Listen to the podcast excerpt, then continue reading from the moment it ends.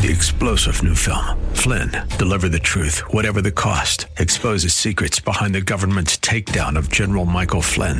Flynn knew what the intel world had been up to. He ordered the first audit of the use of contractors. This set off alarm bells. He told the truth. He was the most dangerous person for Donald Trump to hire. They had to get rid of Flynn. Flynn, deliver the truth, whatever the cost. Available now. Watch it today. Go to salemnow.com. Salemnow.com. All right, back on the Dave Elswick show. I don't like when the Fourth of July is in the middle of the week. It's not good. You know, you take that day off, and then it's like you don't want to go back to work the next day. I felt all day yesterday. I felt like it was Saturday. You know, I went out with uh, my in laws uh, on the lake, and I was thinking, oh man, Fourth of July on the lake is going to be terrible. There was no one out there. We were on Lake Ouachita. Really? I mean, it was. We were out there from like ten o'clock in the morning to about six, and it was clear for you know wakeboarding or kneeboarding. I wonder. Why was that great. was. I mean, I, would have figured it had to be something with the midweek. You know, people not wanting to mess with it and get out there and Yeah, bring hauling the, you the know, boat. the boat, Yeah, hauling the boat back. But man, I tell you what, it was. uh Yeah, that midweek Fourth of July thing is for the birds, man. So, how did it feel out there? Was it just burning up still? If you sat still long enough, yeah, the water was great. Uh, it felt good outside, and we were moving and shaking for most of the day. But uh, yeah, you sit still long enough, you start to bake. I got a little bit of sun. Yeah, last weekend I went to uh, Hot Springs, and I'm going to tell you what, it was hot, hot so out hot. there. It's so hot. And then I got to. It, it was an enjoyable day for me though, because I went to the pancake shop. I love going to the pancake so shop. good. Great place to eat. And then as I'm walking back and uh, walking up to the main drag there, they had the uh, "Let's Get Rid of Ice" rally that was going on Oh, really? there. Huh. Yeah, they had one of those going on, and it was amazing to me that everybody looked like they were a '60s throwback. I swear to God, they were wearing the same clothes I was wearing you as a teenager. thought you walked into some movie set. or I thought right? I had walked like- through some kind of time warp or Yeah. something. It was weird. Oh man, I'll Very what, strange. I, you'd have to. It'd have to be a. I I have to be very devoted to that cause to get out there and protest in a. Uh, Well, all, all 25 summer, people were. where they, all twenty five people were. Man, I got off the plane uh, in Little Rock, and it just it- man, it underscores the humidity here sometimes because you're away for a while, you come back, just getting off the getting off the plane, And onto you start the jetway breathing, there. breathing pudding again. Oh again. my gosh, man! It just envelops you. It's terrible. Uh, So, so I've been talking about you Yeah. every Thursday since you've been gone. It's been a long time. Yeah, well, did Jamie tell you what I've been saying about you? No, no, I don't know. Maybe it's not a Fifth- good thing. Fifth wedding anniversary. Yeah. You take your wife to Italy for three weeks. That's right. Dude, do you realize how high the bar is now? I know. What are you going to do on your 25th Well, sh- wedding anniversary? Well, I, I'm. I think we're we're making sure to to make that the next big one because I think the fifth is pretty much uh, that's that's taken all of our finances for the next twenty years. I think. But so was you, you tell us, what was it like? I mean, where where did you fly into? well, it was um, it was a lot of fun. We actually we flew into and we've been planning this for a long time. We both wanted to do it, and we figured this would be the best time. But uh, we flew into Venice, spent a few days there. Cool. then down to Florence, uh, Right. and, and then Renade. And I figured you'd like this. A 1977 Alfa Romeo Oh. Spider convertible. Very cool. Very fun. It, you know, it was very hot over there. Not as hot as it was here, but uh, those uh, old cars do not have air conditioning. no, no. So you sit long enough with that top down, you start to roast. But we had a blast. We went to Radda uh, in the Tuscany area Uh-huh. and, and stayed and drove around, and that was probably the most fun part of the trip. Then we went down to the uh, Amalfi Coast for five days. Yeah. and then back up to Rome and spent a few days there. I was going to say, off, so I was talking to Jamie. I said, if he doesn't go to Rome, I'm going to slap him while he's on the air. Because No, you Rome know, is fantastic. You got your your wife with you. Yeah. it is quote the city of love. Although Venice is is You right know, there it was with funny. it. We had a lot of friends uh, and a couple of friends that have actually studied uh, over in Italy, and they said that oh, Venice is Venice is nice, but really go to Florence. So we didn't spend as much time as we wanted in Venice, but we got there, and that place is just unbelievable. It was so much fun. We got away from the tourists, and uh, just they told we had a friend over there, a photographer friend, who was like, just get lost. That's the most fun part about it. So we just put our phones up and just wandered around the city, and oh, it was so much fun. We had a blast. Did it stink? It didn't. I think we got there before because we'd heard that, and it was it was fine. Um, but I think we got there before maybe all of that sets in or whatever. But smelling. so maybe that was part of it because we had a really good time there. But Rome, you're absolutely right. Wish we wish we'd have spent more time in Rome. It was uh, uh, just a magnificent city, so much history. We had a blast. It was so much fun. So did you get on the Appian Way and walk on it a little bit and check it all out over there? A, a little bit, but again, we, we spent probably three full days there, and we should have spent another couple days. But we uh, we were both pretty exhausted by the time the trip was over. But I bet was- you walked a lot. We did. Oh my goodness, especially in places like Florence and Venice, and then in Rome. You know, Amalfi Coast was nice because we kind of chilled out for a little bit. They have some incredible beaches, and we took a boat out for our anniversary. That was the twenty second, so it was it was really nice to get away. And the most important thing, though, and we haven't done this. Uh, either of us in, in our adult lives of just kind of checking out and uh, falling off the grid for a little bit. And I think perspective. No phone calls. No phone calls. I didn't check email. Had a lot when I got back, um, but I've got a great staff, and they were awesome to let me do that for. Your uh, assistant two and a came over one She day. told me. She told me. What What'd you think? She's very smart. She is very smart. Yeah, Very smart and uh, seems to have a lot going for her. she does. She, She, does. she made Jamie look bad. no, I'm just kidding. I'm just kidding. No, we, we have a good staff, and, and they were kind enough to take on all that stuff and, and let me enjoy it. And but it was nice to have that perspective that there's, you know, sometimes you just got to remember there's a lot more out there than than what you're currently doing, and it gives you an opportunity to refresh and uh, charge your batteries. And so, glad to be back. It was a lot of fun, but it's it's nice to be back in the swing of things. Okay, so you're gone for three weeks. During that whole three week period, how long did it? ta- I'm this serious question now. How long did it take you to re completely reconnect with your wife? you know, I don't think too long actually. We have a um, That can be difficult. It- yeah, absolutely. And we're both very, very busy, and uh, and she's. I mean, there's been times in the last couple of months where she she's consistently gotten home after I do, and we we work some long days. So it's um, it didn't take long. I think we were both just ready. We had some commitments beforehand that we were like, okay, we're not going to look at our phones. We're just going to Good. enjoy the moment. Good. And, uh, you had to look was- at each other. Right, right. And it was fun. We had a great time, great restaurants, just exploring and just the two of us. So we um, we definitely needed it and it was fun to to do it and to have the time to do it really. All right. Best food that you had while you were over there. Oh man, best food. That's hard. Uh, there is one place. It was called Gustavino, and uh, we went there because they're supposed to have great lasagna. But we got there and had a great waiter, and he was like, "All right, yeah, we have that, but we have some incredible Florentine steak, and it's been aged, and this is what we're going to do. We're going to pair it with that, and oh my gosh, probably probably the best meal I've I've ever had. Really? And then we found a little place uh, in Amalfi. Uh, we were just walking around and we found it, and it was this little mom and pop restaurant. Incredible. The the uh, the granddad was our server. The uh, the son was the host, and uh, Mm-hmm. and the and his son, the grandkid, was the busboy. So it was just kind of fun cool. uh, to take all that in. But man, I had some incredible pasta. Obviously, when we were there.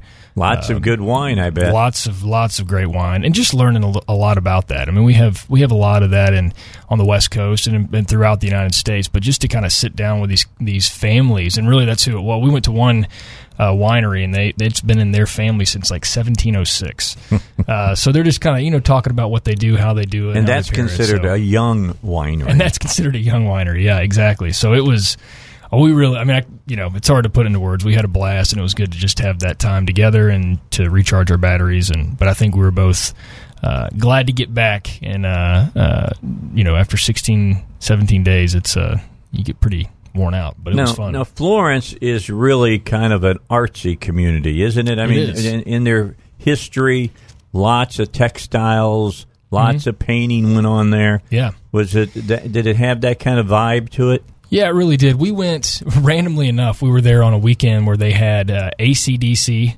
Uh, and they had um, uh, oh my gosh, who else was? Uh, it was it was several. Uh, it was a it was a big festival, but we had no idea. So there was a ton of people um, coming into Florence for that. But yeah, you really get that vibe. I, I don't know much about just art and art history, but I really enjoyed it. I really enjoyed learning about it. And you hear these names and and uh, Michelangelo and things like that that you've heard and you know you know a little bit about, but just to hear the history and the personalities and how they got to, you know how they um, worked on certain projects, it was very very interesting. We went to Vatican City in Rome, which was one of my highlights. Just the history and and seeing things up close was really really uh, fun. And uh, but but yeah I just I, I think that's something I kind of took away from that was just uh, I, I enjoyed that aspect more than I thought I would um, because I love history. So when you really break down the arts and the history and, and where they came from and the personalities uh, Raphael there's a great story and I, I won't take up too much time but in Vatican City where there were things going on in Florence at the time where not a lot of the artists were being commissioned for works because of the Medici family and some things that were going on there. So that is an interesting family. They Yes. are the people that basically ran all the money. right, yeah, ran this ran the city, uh, and the fact is, had the know, big bank. yeah, and they said that the, the the turnover for new governments in Florence during that time were three or four months. Wow, you can't even do anything, but that's because the Medici family had the money, so they basically ran the They city. ran the city. Yes. But during that time, the Pope at Vatican City, at, when they had incorporated Vatican City and said they wanted this to be a really, you know, just sort of the uh, the Mecca, and and we're going to make it really special. And at the point, they really created Vatican City and said we're going to create new revenue streams, and that is for the tourists to come in and take a look at what we're doing. But at the time, the Pope was like. We've got all these incredible artists in Florence that aren't being commissioned for any work right now. Let's bring them all in. And so during that time period, you had Raphael working on the Pope's office at the same time that uh, Michelangelo, over the four year period, was working on the Sistine Sistine Ja- Chapel. yeah. And so, and it was funny because Michelangelo, and I'm talking like I know anything about this, I'm regurgitating information. but uh, he was one of those guys, very arrogant, didn't want to work with any staff, so he did everything on his own. Raphael had a staff, and, and they worked on not just the office, but the entire, really sort of the entire part of the cathedral area. Um, but there was one night where Michelangelo does not want anyone to see anything that he works on until it's completed, including the Pope. Uh, but Raphael, of course, when he was taking a break, he walked over to the Sistine Chapel when Michelangelo wasn't there. He found out about it, got very upset, uh, wanted to fight Raphael, um, and then just didn't want to talk to the guy. So Raphael basically incorporated Michelangelo into one of his uh, paintings in the office and sort of made fun of him about the fact that he couldn't get anything done on time because he did it by himself. And it was just a lot of that jabbing. That's the kind of stuff I love, just kind of seeing those personalities mix. Yeah. Um, and, and you know, it was, and you know, Michelangelo would uh would incorporate faces because it's that contemporary art where they would base the only way they knew how to you know paint a figure is with minds and faces in their head. Right. So if you you know upset uh, Michelangelo for any um, certain um issue or whatever was coming up, if you got into a fight with him, he would incorporate you, probably not in the most flattering light, into one of those. Uh, That's pretty uh, cool. Yeah, in, into into one of his paintings. So you've got one uh, secretary for the Pope who uh, did not get along well with Michelangelo, and, and he painted him. And I won't go into it's pretty graphic, but some of it down it was it was the part of Hades in the altar uh, behind the not the Sistine Chapel ceiling, but when it depicts Hades, uh, you've got this snake wrapped around the guy uh, in in certain you know uncomfortable parts there, and he paints that guy's face on there with horns and everything else. And so the secretary goes to the Pope and says, "Hey, look, this isn't right. He shouldn't have done this. You need to talk to him." And the Pope, knowing that you know he very well could be Yeah. the next victim, Correct. told the guy, he goes, "Well, that's Hades. That's not really my domain." so I mean, those sort of stories are really great Yeah, it really is. So it was it was a um, educational, a lot of fun, um, but really relaxing. Did you So, see the Sistine Chapel while you were Yes, unbelievable. Is it as unbelievable as everybody says It really is, and we've focused so much on the creation of Adam, you know, Yes. and that, but it's such a small. That's part. God touching Adam, the two Right. fingers come together. But you have, I mean, that thing is, I forget how long they call it. It's sixty feet high, and the altar behind is is incredible. Um, but the ceiling is, I mean, it depicts you know the line, the lineage of Jesus. Uh, it's got. Um, uh, the creation of Eve, uh, Noah, the Noah's Ark throughout. I mean, it's it's it really is incredible. It Just to know that almost one person did destroyed his incredible. health. You know that. Oh, absolutely. Laying Yeah. on his back all that time up right next Mm-hmm. to the ceiling. Yeah, and the interesting part was it did take four years, but part of that four years was Michelangelo would not work on something unless he was paid. So the uh, the Pope and the Smart Vatican City man. basically would say, "Here's so much money." And he would finish it to that point, and then he'd leave and go back to Florence. And then when they called him again, he'd come back and finish a little bit more. So um, it really was uh, fascinating, and to put it into perspective too of what these artists meant meant to Florence and to Italy as a whole. I think. Raphael died at like 37. Uh, had of pneumonia or something like that, but he was sort of looked at as people really appreciated Michelangelo and knew that he was talented. But Raphael was sort of like the, uh, uh, he was the heartthrob, right? Like all the women Loved loved the guy. Raphael. And when the guy died, there were women in masses that committed suicide because of it. Really? Yeah, I mean, it's just so it just kind of talks about the how important they saw those individuals and and what they They were the to- rock stars of yeah, their to day. the, to the art culture. Anyway, so I, I've that's about all I know about him. That's everything that people told me that I am now telling you. All right. We'll come back. J.R. Davis is our guest. He's back in town again. Good to have him back in the studio. Uh, we have several things that we want to talk about, but I got one more question for him when we come back about his uh, trip over to Italy. We'll do that in just a moment. I need to remind you if you're thinking about claiming your Social Security benefits, you need to stop and think about it because it well, you could be on the verge of making a decision that is irreversible. It Could cost you tens of thousands of dollars over the lifetime that you get your Social Security benefits. It used to be they figured somebody would be dead within about five years when they started taking Social Security. That's not the way it is any longer.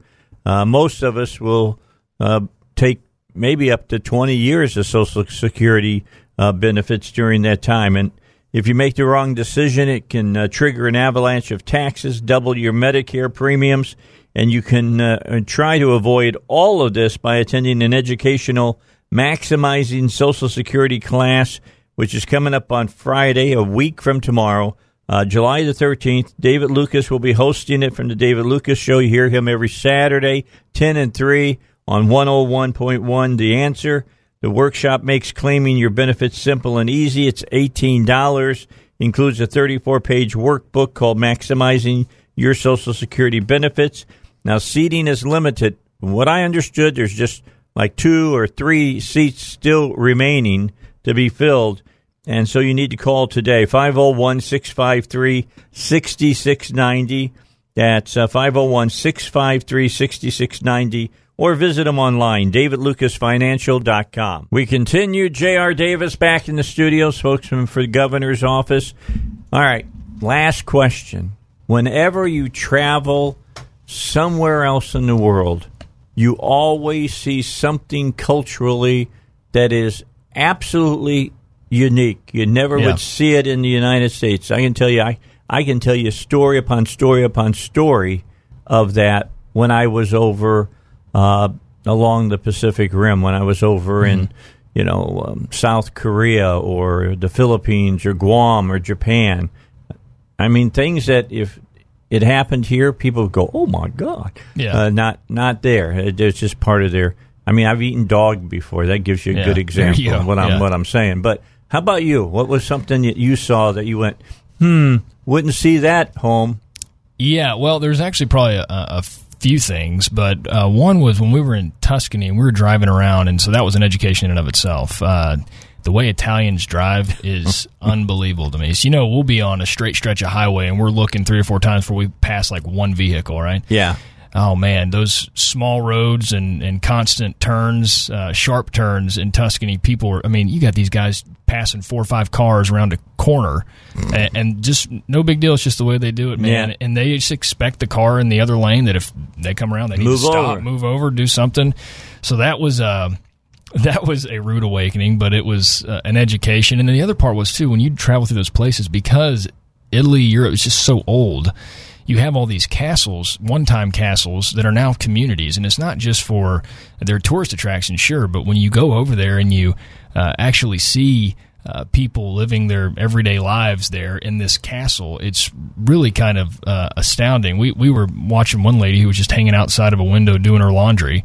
You know, I mean, just people that have lived there forever, and probably their families have lived there forever. Uh, but on some weird notes, there were uh, first of all Burger King, right? It's like a really big presence in Italy. It was so strange. We'd go to different transportation hubs, and there it was, Burger King. Did you stop into one to see if the menu was different? Uh, weirdly enough, we actually there was one next. We were waiting on a train, and uh, and and I was going up there. I was like, I'll get a coke or something, and uh, I was actually kind of dumbfounded that nobody there at the counter spoke any sort of English at all. And I was surprised that there was, you know, a lot of folks did. And so you're sitting there trying to order, and there is no have it your way in Italy. It's number one through eight. So, um, so that was funny. But then there, and then the weirdest thing probably we were in 20 Burano. seconds. I'll make it quick. We were in Burano, which is just a little island north of, of Venice.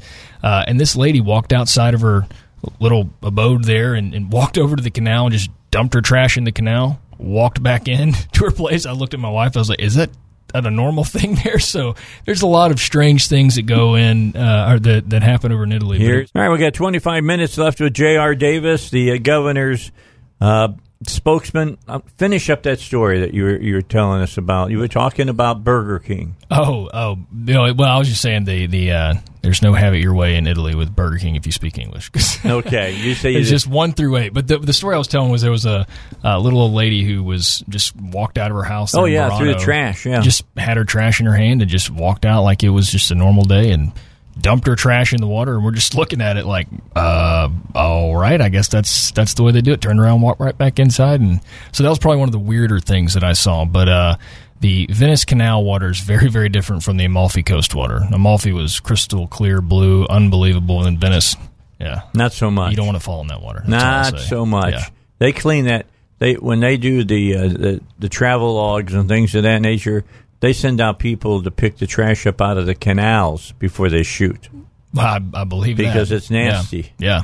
It gets pretty gross. Did you did you go on a gondola? Did you ride around? I did. We went on a gondola just because we felt like we needed to. We're Did the there. guy sing? He didn't. Yeah, our guy was not very entertaining. But we did.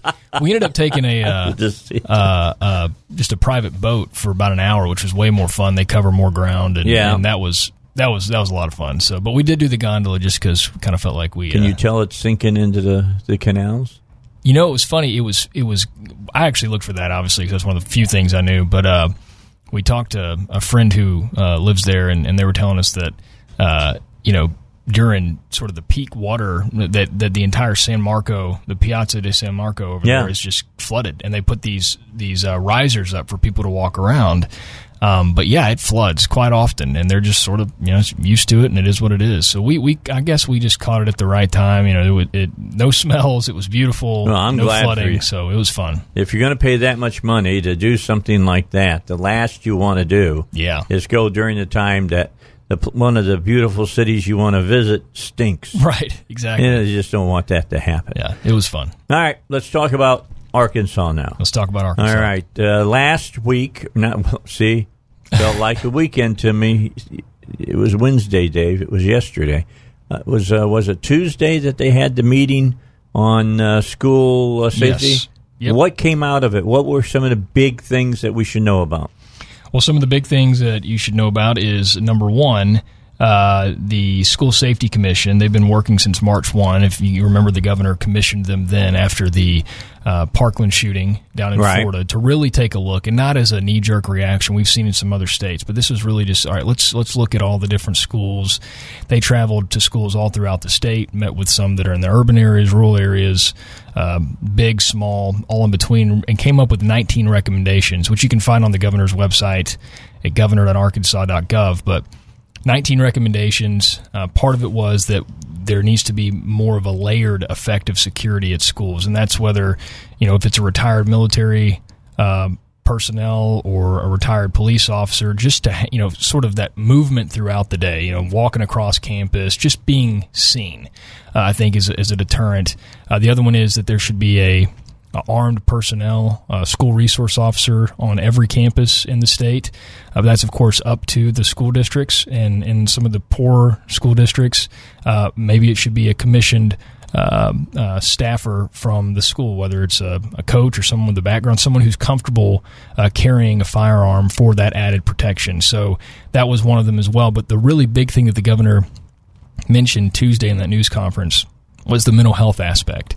Uh, there's an act in 1991 signed into law in Arkansas that basically says school counselors should be counseling 75% of the time and then doing, you know, administrative work 25% of the time. I think that's out of balance.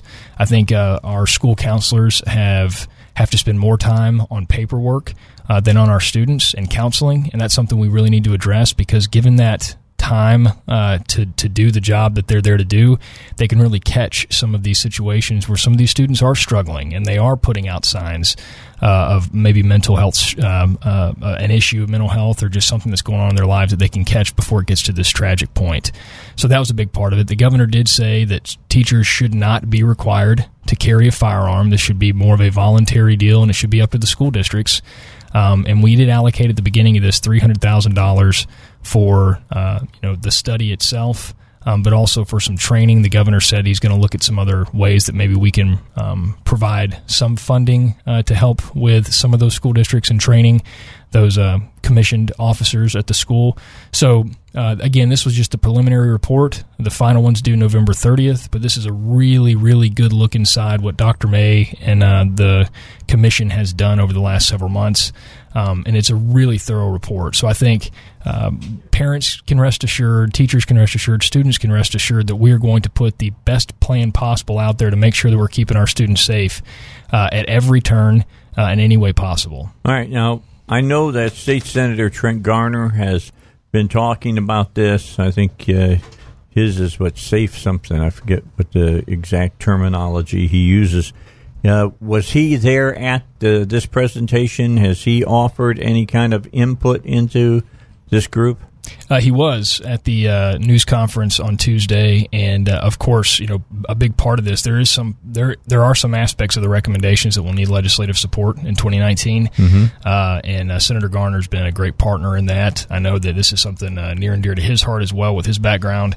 Um, so I think that just speaks to the importance of that relationship moving forward into 2019 with the executive branch and the legislative branch. So again, this is just sort of a snapshot of those recommendations and, and what they've worked on over the last three four months. So they're not in concrete yet. That uh, for their presentation, they're they're still working on them. They're still fine tuning some things. I mean, this is probably as as I would say as close to concrete as possible because they're they're very good recommendations. But I think what's important for people to know that we're not we're not putting an unfunded mandate on these schools. Some of these things they already should be doing, um, and and uh, and I think we just need to get focused back on that. But if there are some issues with funding and that sort of thing, the governor wants to look and see what we can do to help provide some of that. But the most important thing throughout this whole entire work of the commission is to make sure that our students can go to uh, go to school and learn without the thought of a gunman coming into school and shooting the place up. And the same thing for teachers that they can teach, that they feel secure in that environment, and we can teach the next generation. So that's what's important.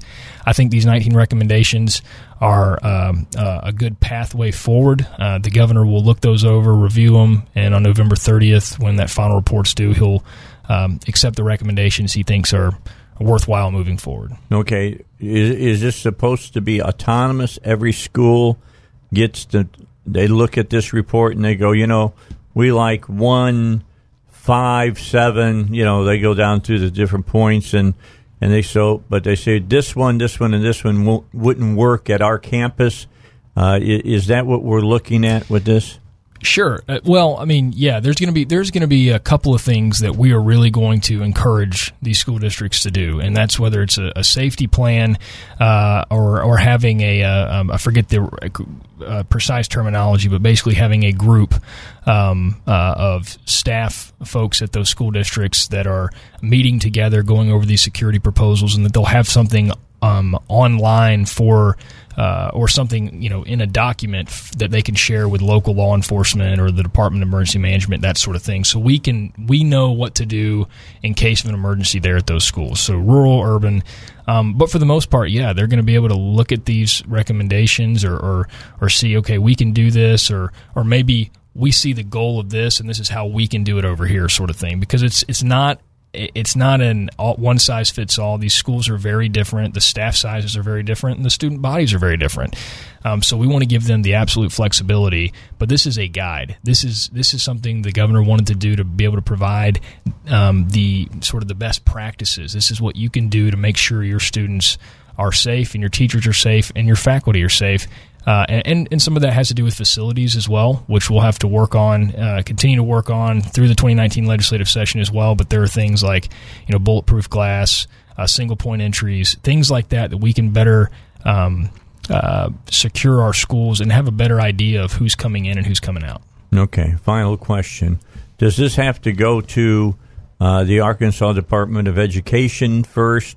And then it would end up in the hands of the legislature at the beginning of next year for the laws to be fashioned and, and put out, or yeah, are they involved in this discussion? Well, absolutely. Uh, Commissioner Key was at the um, uh, news conference on Tuesday, and and so I mean, in some ways, yes, some of those recommendations. For instance, the governor's already directed Commissioner Key to take a look at the mental health aspect of things. That's something that ADE can immediately step into and say, Mm-hmm. okay, what are our schools doing? How are they allocating their time to their counselors? Are they spending seventy five percent of their time, which they should be? On counseling, that needs to be readily available to each student there. Yeah, uh, eyeball to eyeball. Absolutely. So that's part of it, and that's absolutely something that ADE will um, be a part of for sure. But then there's some other recommendations too that I'm sure can go straight to the legislature if need be, uh, and then some of them we can adopt um, without the legislators uh, legislature's approval. So it just depends on what that final proposal looks like uh, in November, and then of course you know gives it about a month and a half before we get into the General Assembly. But obviously, uh, you know Senator Garner, other legislators, I'm sure, are working on some things as well. But more importantly, we want to be in lockstep with each other, so we're doing what this entire commission was supposed to do, and we are. We're on that right path, but that is to protect our our schools All right, and campuses. J.R. Davis, Governor Spokesman, in today. We'll talk further with him and finish up our hour with him when we come back on the Dave Elswick Show. All right, let's finish up our hour with J.R. Davis. Uh, we're glad that he's back safely. Glad that he had a fantastic anniversary trip and went over to Italy. Did you learn any dirty words while you were over there? Uh, no, it's I funny. didn't know if they were yelling at you. That's Trump! they- governor asked me how my Italian is. I'm like, well, my English is certainly better. uh, I think I picked up maybe two or three words. And, That's funny. um, but it was uh, it was a lot of fun, very refreshing, and uh, it was just good to get away with my wife for a little bit. Well, that's so, cool. uninterrupted. Glad that you had a great time. Glad that you and your wife got to get away for three weeks and, uh, you know, reconnect. That's right. That's a big deal. That is Yeah. a big. It's hard. It's a fast-paced world. So it's get hard to do sometimes to stay really connected when you're working, your wife's working, and both of you working jobs that uh, require so many hours of both of your time. All right, let, let's talk uh, about some other things that are are, are going on. Uh, the governor had a uh, presser today, and it was over a Caterpillar. What's going on at Caterpillar? Yeah, it's a, another big jobs announcement um, and expansion over at Caterpillar. I can't get into the specifics of it. Um, uh, more of what they just announced around 1:30, but uh, you know, I think when you when you look at uh, the economy of Arkansas and how, and I really kind of put this in perspective, how important an announcement like this is, is that you know, the governor. We, we always call him sort of the jobs governor. That's been his focus uh, in the last three and a half, four years. Um, but it's important that when you have uh, that you consistently have new jobs that are being created in the state of Arkansas because that's going to go up and down. You're going to have job creation, you're going to have jobs that are lost. So it's important that we continue not to rest on what we've done, but to continue to push forward and create that environment in Arkansas that businesses that are already here, like Caterpillar, feel confident that they can continue to expand, bring on new employees, um, and and invest back into uh, the state of Arkansas. So that's what the governor constantly preaches. And over the last three weeks, really while I was gone, uh, there were uh, a lot of jobs announcements uh, throughout the state, and so it's always fun to see that, especially in, in the summer, uh, where you start seeing those. There's not much else going on, so those sort of get more um, Press. press, and and it's really great to see that uh, we're really developing a strong culture. Uh, for businesses here in the state, that they can feel confident enough to reinvest in the communities, into their employers, or excuse me, into their employees, uh, and create new jobs and expand. And for every direct job, you know, you have two to three indirect jobs. So it's it's a very big deal here in North Little Rock. Um, but we've we've had certainly a good number of announcements in the last three weeks, and we'll continue to do so. So Yeah, I saw a really cool meme the other day on Facebook. It was a picture of it looked I think it was either a Mercedes or BMW and the picture said uh, a person came up as I was getting out of my car and said, "Wow, that's a nice car. Wonder how many people you could have fed uh, with that money." And he said he looked at him and said, "It's funny that you should ask. Uh, all the people who worked to put this car together make enough money to take care of their family. All the people who made the parts that they use in this car make the great money to take care of their families." And he, he named about five different things, and that's what people don't get about capitalism yeah, and what makes it the best type of system for people to, to work under. absolutely, Yeah, that's a great I thought it was great. Yeah, I thought I thought it was really really good. Okay, breaking news. Uh, this just coming out. Uh, Fox is committed to this story, as has CBS and ABC. Uh, embattled EPA Chief Scott Pruitt has resigned, and his deputy has taken over. I guess the uh, straw that broke camel's back. I was just looking up, and they were well. They're talking about it still here on Fox News. Is that Pruitt said something to his staff about helping to find his wife a two hundred thousand dollar a year job? See, yeah, too long in the swamp makes you act stupid. And uh, I know that his assistant is in there. I don't know if they'll go out and and, and go hunting again, but if they do, I got to believe that our attorney general they might be coming around and talking to her again because they talked to Yeah. to Leslie. Uh, in fact, there was a a pretty good uh, thump going out there along the uh, um, rumor mill that uh, she was going to get the gig, and Yeah. then all of a sudden Pruitt became the the, the soup du jour, so to speak, Yeah. and he got it. Yeah, and we've had we've had a uh, a little bit of a uh, of a you know rest, I guess you should just can say about Arkansans and and Washington Leaving but, but to people- Washington recently. Yeah, but you got to remember, right when you know when Trump was elected and sworn into office. I mean, Arkansas has been right in the middle of it. Yeah, And I think it been. speaks volumes to the sort of people we have here in the state uh, in in leadership positions, and I think you're going to continue to see Arkansas uh, being vetted for for certain positions in the Trump administration. I saw a picture that uh, Judd Deere took of wa- showed him walking out of the White House, which I thought was pretty cool. Uh, Judd's doing a great job, and and um, uh, I, I he was so kind to Robert Morey is the governor's uh, campaign manager, and uh, several months back.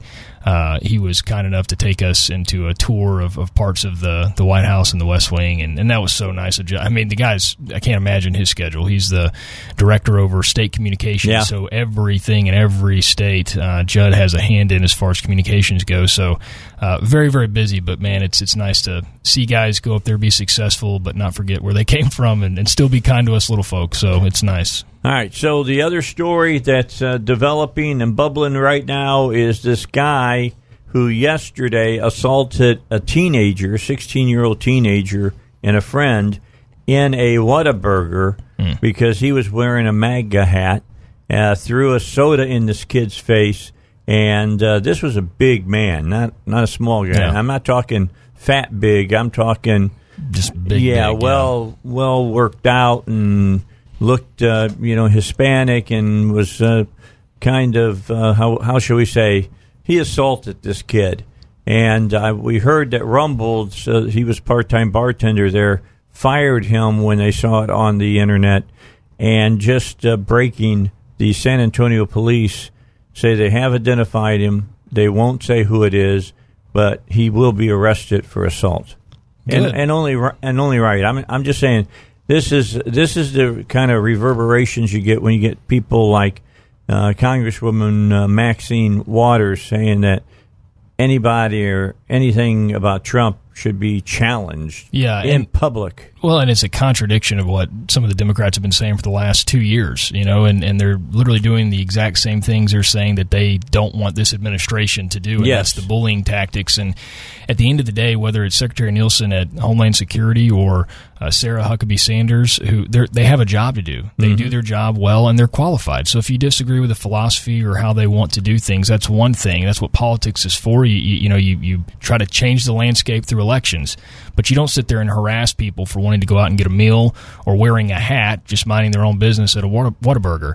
Uh, I mean, I think that to me is the scariest part about all of this. And when you have someone who people are supposed to trust their, their elected officials, so when you have someone like a Maxine Waters out there telling people to basically uh, harass and get in the face and, and be violent uh, towards uh, people you disagree with, I mean, what kind of lesson are we teaching? Uh, you know, the next generation. Yeah, And- anybody. and anybody. It's just it's sad, it's scary, uh, and I think it's just a direct contradiction for what Democrats have been screaming about for the last two years. Well, you know, when I say to Maxine and I say to everybody else that feels this way, let me just remind you what I always say on my show elections have consequences. Absolutely. It's the same thing about Trump is going to name his uh, second nominee to the Supreme Court on Monday, elections have consequences. Bottom line, Right on. It's the way it works. Thanks for coming in, Jr. Good to be Glad to have you back. uh, Back having your feet on home soil That's again. right. You know, as, as much as it is fun to be away from the country and see different cultures, uh, it is so much more fun to be back home. And I say this with, I, I mean, with with every bit of my heart, is that there's no place like Arkansas. I love this state, and it's always good to be back home. All right. We'll see you again Thanks, next Dave. Thursday here on the Dave Elswick Show. All right. Back with you as we move into uh, the second hour of the Dave Elswick Show for a day after the 4th of July, which is just totally screwed up my, my whole timing in my head because it feels like I just came off of the weekend. Mm-hmm. And I don't, it's weird. It was like yesterday was Saturday all over again, you know, and, and then I got, woke up this morning, I go, man, I got to go to work today. Mm-hmm. And then I come to work, and it, it, the time is just it's it's the the rhythm of the day has been all off today. Has yours been Yeah. all off today, Shelley? Well, um, I didn't have fun. Like, but I told him when we were talking outside um, before we came on, I vacuumed and I made a hamburger helper, and I just did like stuff you would do on a Saturday, I guess. So it wasn't exciting. So my no, I was actually excited to come today. So what did your what did your daughter think about this? Well, she was the one that won the hamburger helper. I had to and ramen noodle. I don't ever cook, but when I do, it's really, really good. Even I can make ramen noodles like fire. I'm like, can I have secrets? Yeah, I, okay. I do Those my own be good thing, but you know, it, whether it's spaghetti or chicken spaghetti, like whatever I do, it's phenomenal. out I just good. don't do it. Yeah, and she was wanting ramen noodles, so I made those, and I vacuumed for like two hours, washed the dog beds, like. It was really, it was a good day. It was productive, but I, it literally was. I mean, and then I made hamburger helper. She loved it. Did you guys go to the fireworks? No, she didn't want to go. She didn't want to go, and you know we're in Mountain View now, so we thought about going to Batesville because they have really good fireworks. I don't know if y'all have ever been down. Where they you shoot know 'em where over the White mountain there? is. Yeah, they shoot them on the White River. Yeah. Um, but that's like forty five minutes, and then she did. She just didn't want to. We've been in the car. My mom's been in the hospital, so yeah. I didn't know that. Is Yeah, she okay? her- she- um, I'll tell you about it a little bit later. But yeah, no, Okay. well. We hope so, but yeah, she, Okay. she, right now she is, yeah. So uh, she's my Joe's been in the car a lot. We've been going back and forth to Batesville. So So are you like fixing dinner for your dad every night? Uh, too? well, it was for him too because he was gonna cook it when he got home, I'm and I thought, Joe well, probably nice. doesn't And- cook very no, often. he actually does. Oh, does he? Okay. Nobody else will cook. Me and my mom will not cook. So, but I did last night. I felt bad for him. So, and my Joe was hungry early, and he likes to wait till like eight o'clock to eat. So, Mm-hmm. yeah, I cooked for both of them, and they liked it. And I good. it too. It was really good. Well, if you eat your own cooking, it must Yeah. be good. That's all I'll say about yeah. that. Yesterday, I made ten pounds of ribs, Wow. Oh wow! Well, I thought about you And they because I were didn't have good. watermelon either. and I had watermelon. I knew you. I knew it. I went out and bought my watermelon Hol- Holland Bottom Farms on Sunday Farms. and brought it home. And I told everybody I'm not going to to uh, cut it until Wednesday.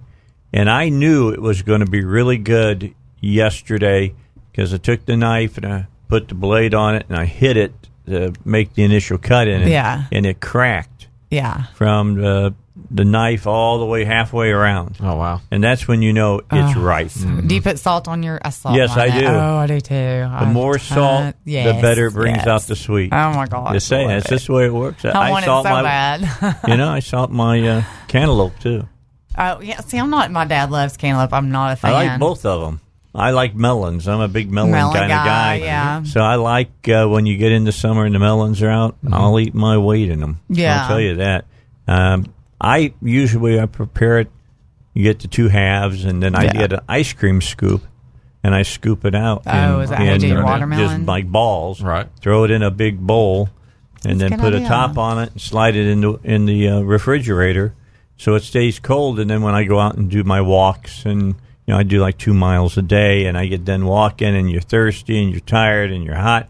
There's nothing like having a big old bowl of ice cold I know, watermelon. so Right good. before you. Yeah. Ugh, it's good. It's better than drinking a glass of water. I'll tell you that. Yeah. Oh yeah. I got people that say, "Ah, "Have a glass of water." I'm having it out of my water. I'm having There's a lot of water in watermelon. watermelon. Yeah. All right, it makes it.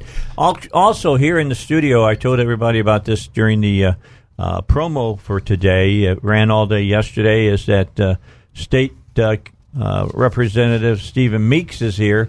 We were we've been trying to get this together and, and do this. Uh, the last time he was supposed to be on, I got an intestinal infection and spent most of my time praying to the the, the porcelain god. And so uh, we called it off, and we set up next time, and this is the next time, and it's good to have him here. Good to be we here, tried yeah. to do it a little earlier than this, but he was out on vacation. Imagine that. Yeah. Going out on the, uh, you Fourth of know, July, you know the reason that he can go out on a, a vacation like that because this man believes in going out and paying and catching up on all his debt. How many years you been devel- uh, d- uh, delivering pizzas? Mm-hmm. Uh, two and a half Two and a half years. Yep. You're just about out of debt now. Oh, yeah, yeah. The only debt I've got right now is just my house, Gotta love that. Where do you Yep. deliver pizzas? Conway. In Conway? Is it is it a certain restaurant? Mm-hmm. Yeah, is yeah. it your restaurant or No, no, no, no, no, no. Okay. no, no. I work for Papa John's as a pizza delivery oh, driver. I love their pizza. Yeah. Well, I figure if I'm going to work that's for one, I'm going to work awesome. for yeah. the one I like the most. Oh, yeah. and uh, Do you actu- have one of those little lit signs that you put up on the oh, top yeah, of your car? Yeah. And they actually track us. They're- The, the days of the hot rod pizza delivery guy are over. They, I uh, know. yeah, they Oh, they really? track. Oh yeah, they they uh, Oh, track our Can't do location. nothing and, anymore. Yeah, make sure we're doing the speed limit and don't corner too fast. and- Yeah, see, they can't. Yeah. Used to be, they say, we'll have your pizza, Pizza. to you Yeah. in 10 minutes. Yeah. Yep. And I used to deliver pizzas then. And man, you'd put your pizzas in the car Russian. And Florida. Yeah. stay out of the way. No Yep. Yes, we're going to get there because uh, the, the business is going to lose money. Yep. You know, because they started like 50% off and stuff like that. Oh, yeah. It's crazy. Yeah. It's crazy. And then after a couple of pizza delivery guys who didn't know how to drive ran into people, Yep. Yeah. they Yeah. decided to, to, Yeah, to the tell them, got to stop li- that. Yeah, the risk. Yeah, I bet you. I bet you paying for your car insurance for them was expensive because they have to insure you as well. Mm-hmm. Oh, yeah. So it's just, Yep. it's just Oh, it yeah. got it got Yep. expensive. Mm-hmm. I did uh, not Papa John. What was I doing? I was doing Little Caesars. That's who Oh, I I love did. their Okay. crazy bread. Yeah, Little Papa Caesars. John's my favorite pizza, and then well, Shotgun Dan's probably my favorite. But if we're talking like, to you know, There fast are- food, yeah, whatever. chain, yeah. There is Yeah. a lot of pizza places. But crazy Yeah. bread at Little Caesars. I have Oh two. my gosh. I, I and I flip flop. I go by the coupon. Um, I'm going to be honest to everybody. I go, who's you got the best deal, right? It's either Papa John because I think their sauce is the best. Yes, yes. nice and sweet. It's really good. But I like Marcos as well. I haven't had more. They're one of the fastest growing uh, pizza places now out there. I believe it. They're blowing up big time all I've over the heard place. of them, but I. Oh, never they're had good. them. It's good. Yep. They're they're good. Yep. Are they in North Little Rock now too? Or Uh, they probably are. okay. They got, you know, I order from Cabot, oh yeah. Okay. and then I order from Papa John's in Cabot. Yeah, so Yeah. But where when I, I go. in Sherwood, I, I always got the Papa John's. They were on JFK.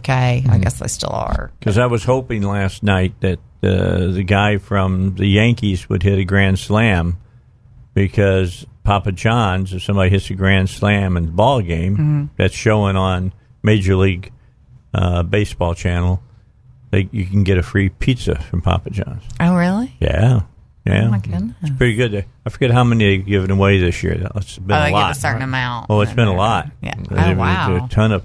pe- I, can you imagine No. if you're watching the Yankees and they hit a grand slam? How many New Yorkers Yeah. might Yeah. want a free pizza? yeah. That's a The lot of majority of pizza. Yeah.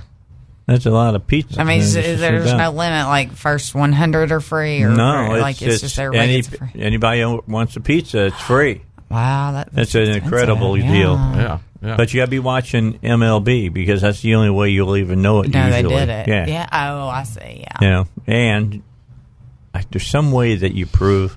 I think they throw a word up or something so that oh, you got you okay. got to Right. It's kind of a secret word, you know, because Right, right. you could be watching the pay channel or something and and get it. Of course, all I got to do then I'm, is I'm, just I'm put sitting on here looking. Facebook I'm sitting here and, and and looking at State Representative Meeks, and he's going, "Dave, shut up." It's your show, man. Yeah, and it- well, it's, and and you don't own, But- own Papa John, No. so you don't care. You just deliver the pizza. But you know, uh, uh, uh, kind of getting to a political. Uh, when I look at the pizzas, think about the capitalistic uh, principles that are Did, behind did that. you hear me talking I mean- about that just a moment ago? No, uh-uh. Guy put a meme up on um, Facebook, and and I don't know if it really happened. He could Mm-hmm. guy could have just made up the story, but he drives either a BMW or a Mercedes. And he was getting out of his car, and a person was walking by and looked and said, "Do you know how many people you could have fed with the money you paid for that?" And he says, "Well, yeah, you're right, but you know what? I do know that the people who put this car together, all of them can probably afford to take care of their families Sure. and can, um, you know, they make a good living. And the people who made the parts that they use to make this car make a good living. Mm-hmm. Yep. And he just went down the list because that's see that's what capitalism's Yeah. all about. Yeah. It's the way it works. Yep. And it, it's not about one time you can feed somebody. Sure. Somebody can Oh, take yeah. care of their whole family for as long as they I mean, work there. yeah. Yep. Well, It's a I mean, that- you know that. That's pizza, why you- I love capitalism, Yeah. or as my sign says, I heart capitalism. Yeah, yeah. Well, I mean, you've got the tomato growers, you got the grain growers, you got There the you spice go. growers, you got the growers for all the toppings. That stuff then gets delivered to the restaurant, and you got the people who put it together, the people deliver it. I mean, there's probably hundreds of people involved in getting that pizza to you, and you can have it for less than seven bucks. I Yeah. mean, that's that that's capitalism. Yeah, and That's a good thing. Yeah. That's That's a good thing. And let me just say, if you deliver pizzas, you can do pretty good for mm-hmm. yourself. Oh yeah, well, you know, and the frozen pizzas And the have worse come the so weather, the far. better. They're so good Yeah. that I feel like it's driven the cost down of pizzas Yeah. a lot. 'cause, I mean, they, I mean, really, they competition. Seems like the the pizza prices and the pizza places Mm-hmm. just gone down over the years instead of up, which is not really typical. And they're things. all competing against each other. and they're competing against each other. And then, love and then you got Yep. Walmart, you know, making their specialty pizzas now that you. Yep. I mean, they're good. And you know, Sam's then, and yeah. everybody. And I mean, Yep. yeah, you can go buy a great big pizza, Yep. Andy's or Tony or whatever. At What's the one that you buy, you go and they make it for you, and then you take it home and you cook it? What's that place called? It's a pizza place. Yeah, Ah. I've heard of it. But yeah, I can't, the name. remember what the name I've heard of of it those is. now. cons, but I but, don't uh, know. but enough. I don't want to cut into the the uh, Yeah. the representative's uh, take here Okay.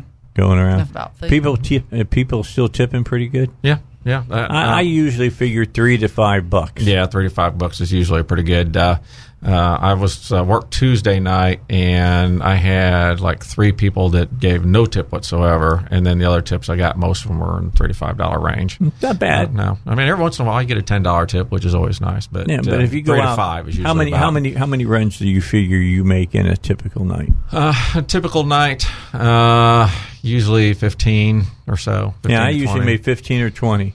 So you figure you get a three to five dollar tip, and you run twenty.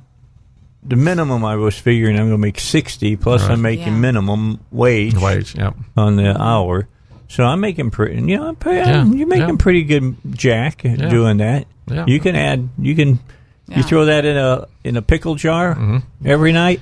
It's pretty good. Adds up. Yeah, yeah, it's an extra, you know, five six hundred dollars a month, and you know, Mm-hmm. Sometimes more. Yep, who wouldn't like an extra five six thousand dollars a year? You better believe that. I believe that with all my heart. All right, 20 minutes after 3, let's take a break. Shelley's here. Uh, Elizabeth is not here today. She'll be back with us next Thursday. But our special guest in the studio is State Representative Stephen Meeks. Got a couple of things to talk to him about. First, are you looking forward to getting um, chipped? We'll explain that to you when we come back. And what about broadband in Arkansas? How do we bring the state into the 21st century? We'll talk about that as well. And if to talk about it, you talk to this man because I bet he knows more about it than anybody in the House or the Senate. We'll talk more about it here when we come back on the Dave Elswick Show. All right, so if you're watching on our Facebook Live broadcast, you just saw me yawn, and yeah, I stayed up late last night. I was watching baseball. I mean, what is better on the 4th of July than having barbecue, talking to your family about how free they are and why, and then watching baseball? Yep. I mean, There baseball is about as American as you can get. You know what I'm saying? So anyway, uh, I'll tell you, give you some other information you can use. Arrow Plumbing. Uh, these are, are the guys that I've used uh, for years now. I have been talking about them and Earl Donaldson, the owner of Arrow Plumbing, now for uh, since about 2004, so about 14 years. And they do the job and they do it right. They've got the trained plumbers, master plumbers. They've got the mechanical technology. So, for instance, they don't have to dig up your parking lot if you have a uh, a leak under the parking lot on on you know something coming bringing you water in or whatever. They can burrow under your parking lot, leave your parking lot in perfect shape, and fix it. Or if it's at your home, they don't have to dig up, ladies, your flower bed uh, to get in there and fix. They can go underneath the flower bed and and fix it. They don't have to you know dig up your your slab either, which can be a real hassle. Uh, on top of that, plus they got all the guarantees that you could ever ask for. How about this one? If you're not 100% satisfied with the service they've provided you, they will refund all your money. No ifs, ands, or buts. If the plumber swears in your home, doesn't wear the shoe color uh, covers, or you find out they were not drug tested, you don't pay for the service either. And if a repair fails in the first year, they'll repair it again at no charge. That's what you get from Aero Plumbing. That's why Earl has made Aero Plumbing the preeminent plumbing uh, plumbing business here in Central Arkansas. Two I use. I highly recommend them to you. That's Aero Plumbing. Uh, to find out all their contact information, uh, Google Aero Plumbing or go to aeroplumbing.net. All right, so let's talk with the uh, state representative, Stephen Meeks. Chipping people. Mm-hmm. All right, explain what chipping is all about. Um, this is uh, basically a technology that's evolved from uh, animals. Most people are probably familiar with uh, animals being chipped that way. If they are, are, lost, they can easily be identified and located. That technology is probably no surprise is starting to migrate over into uh, humans, uh, more so in other countries, but it uh, is going to slowly start making its way here in the United States. When it yep. started, wasn't it to put in into kids? For a kid that was abducted, you could find them yeah. But, but, the bad side of it was is that when it came out that people were chipping their kids, right? The people who were, were scounding with the kids mm-hmm. started cutting body parts off, right, and throw them away that had the chip in them. So it had a a real dark right. side too. Right. Mm. Well, it's like any technology. It sure. Be, be, used for good or bad. That's um, correct. Yep. Um, but the whole idea behind uh, chipping is right now. Um, most people are familiar with swipe cards to get into buildings. Mm-hmm. And uh, the uh, implants they're using is something called uh, near field technology. So it's not something that someone's going to be three feet away from you in a restaurant and be able to detect it. You've got to be within one or two inches of the reader in order for it to, to read the ID that's on that little uh, rice size uh, chip basically. It's basically it looks like a little piece of rice. It goes between the thumb and the forefinger, uh, and the little web part there, and it basically right now replaces your swipe card. So if you need to get in your office building, you just wave your hand over the reader and it lets you in.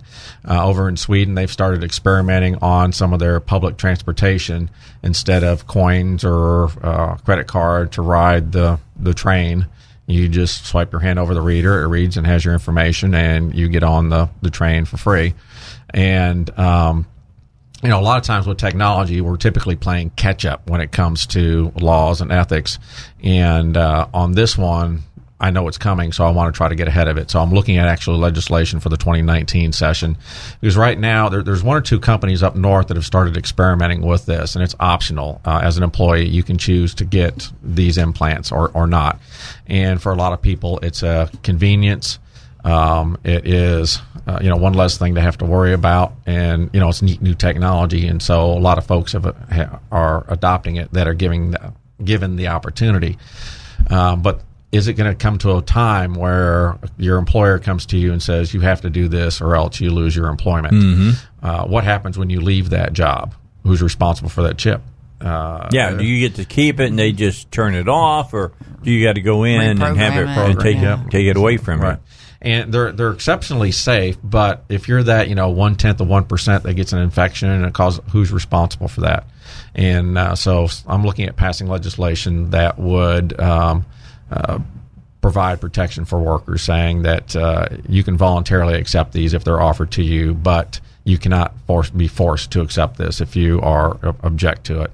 Uh, you know, and I see you know, even going could for, object on a religious ground. Sure, a lot of people would think yeah. mark of the beast. Well, sure. you know? I mean, yeah. what, yeah. Well, that's exactly where I'm kind of going with this. Is now you can walk into uh, your favorite convenience store and you've got your cell phone and you tap it against the card yeah. reader. Well, imagine instead of your cell phone having that chip implant, and now you don't have to carry a wallet or anything. And when it's time to pay, you just slide your your hand over it.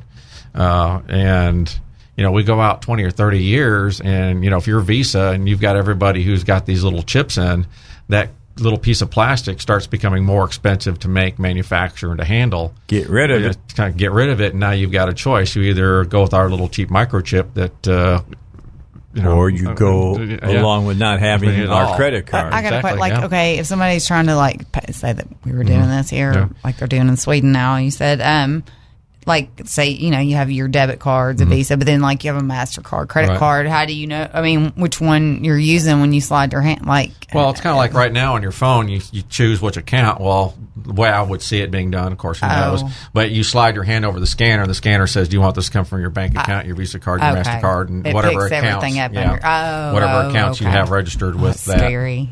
All right. So we'll talk more about this when we come back, and I'll let you call in if you uh, want to weigh in on it. Eight two three zero nine six five and broadband. We'll talk about it next after the news on the Dave Elswick Show. All right, back with you. I was just talking about a commercial I saw on TV over the weekend uh, for Time Life. Everybody's familiar with, you know, they can buy you can buy music, great country artists, and all that kind of stuff. They've got a 13 disc set for the Three Stooges. And my kids are always saying, "Well, what do you want for Christmas, Dad?" You know, and then I end up with socks or something. Uh, I'm going to ask them for that. There you go. Get me that. Get me that. I'd love to have that. And then none of you will get to watch anything on TV ever, Ever again. again. It's over. Because I will have those playing twenty four Three seven. at the Elswick Like I said, House. the I movie it. was really funny. Oh, the movie? Yeah, you know, I think it was, was it ten years old or twelve, Yeah. maybe even. And uh, but I, I had not seen it till you gave it for my job one year. I think it was like when she turned. She's almost eleven now. She was probably like six, 7 Mm-hmm. and she asked. She asked for it, and so you got her that for her birthday. And we watched it probably four or five times. Oh, it's great. The Three year Stooges yeah. are hilarious, and I was just going to talk about my Disorder in the Court is one of my favorite ones.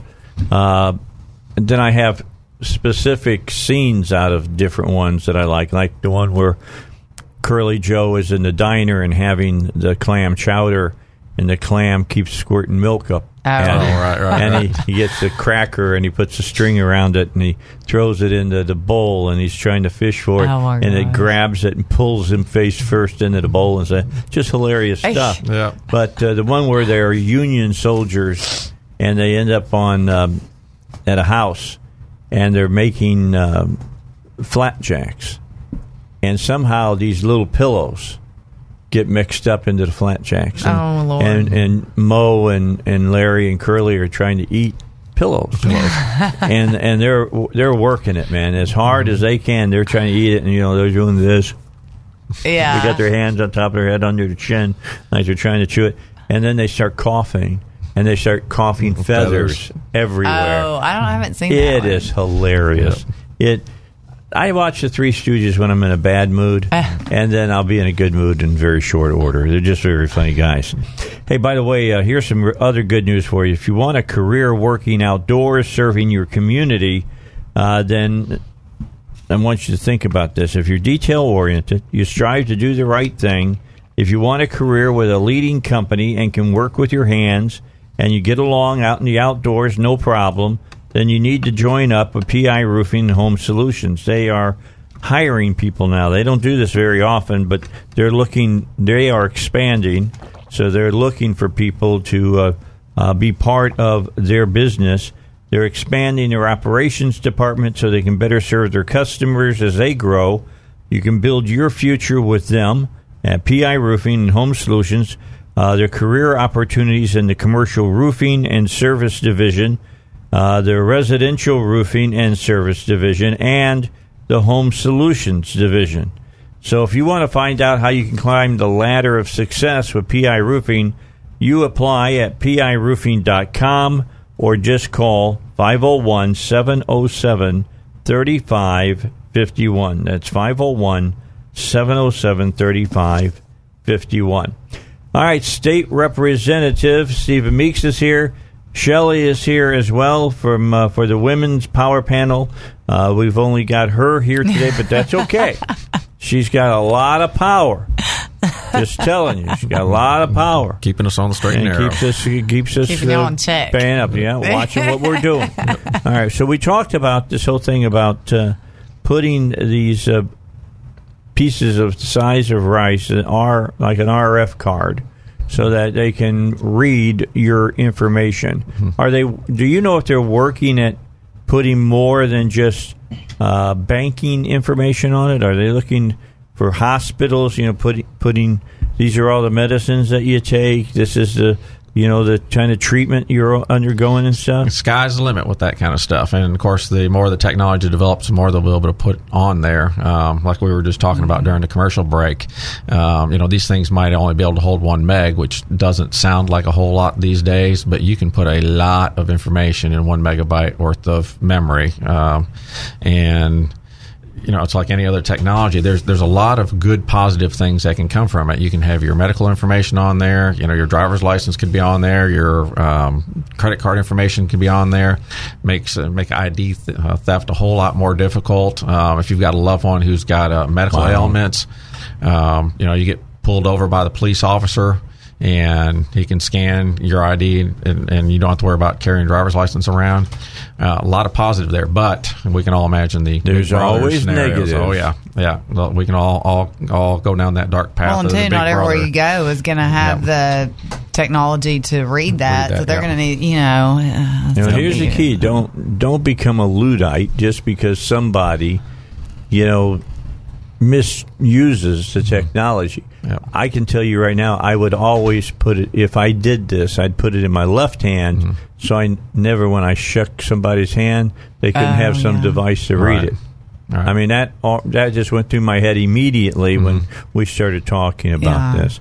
So you're going your your goal is to get ahead of this, Right. And fashion some forms of of law to protect consumers. Right, right. To uh, protect not only consumers but also to uh, protect Workers. uh, workers, um, citizens that you can't uh, be forced to take this. Business owners want. as well, Right. right? Yeah. Um, you know. You know, it could even go down to the prison level. I mean, instead of having uh, prisoners with those ankle bracelets, imagine well, what if the states want to start implanting prisoners with that? Um, Can they force them to do can it? they force them to do it? Uh, and as of right now, there's no answer to that question. So I want to put it in law that says that you cannot be forced to uh, take this.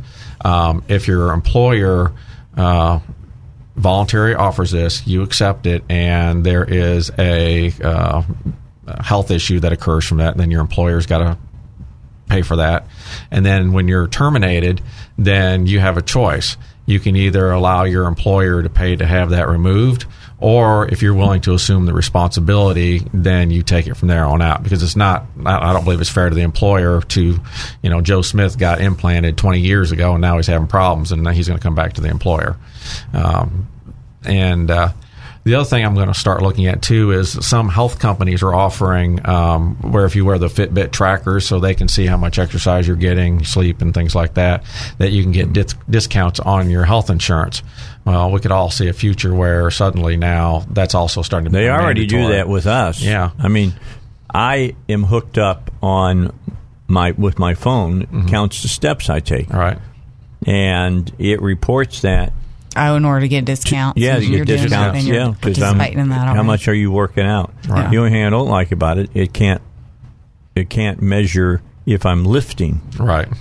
You know, and I, you know, I, and then I, it says, well, if you work out at a at a gym, Dave, you can mm-hmm. just have the gym. It, except they came back to me and said, we don't have your gym in our files. Well, Right. that doesn't help me. You Right. should have to yeah, have that. Yeah. because you're screwing me now. You Yeah. know, I, don't, I don't. Care about. I. I don't like that at all. So now you tell me uh, about broadband. How are we on broadband? Um, not as well as we would like, obviously. Um, let me give you some statistics. The um, uh, once a year, the Department of Information Services puts out a broadband report to uh, give us a snapshot about where we're at in uh, Arkansas. Uh, progress is definitely being made. Um, our schools, for example, are all connected to broadband, so we're one of the top ten states in the country as far as broadband to our schools. So now the challenge is, is getting it out to our citizens. And uh, by the way, if anybody wants to read this report, it's uh, I don't know about a 30 page report. Um, I've got a link to it on my website, stephenmeeks.org. If you go there, you'll see uh, the link there and you can download the PDF. But uh, just some basic facts. Um, there's about 127 internet providers within the state. You know, most of us think of the AT&T and Comcast of the world, but there's a lot of small mom and mom and pop uh, places in the in the state. Um, out of the three million Arkansans, there are about 600,000 without access to a wired connection capable of the FCC standard, and the current standard is 25 down, three up. So if you think three million, 600,000 out of three million. Um, that's one fifth of our state's population do- doesn't have access to to that uh, capability. Um, there are uh, 600,000 Arkansans that have access to only one provider, and there are currently 200,000 without access to any wired provider.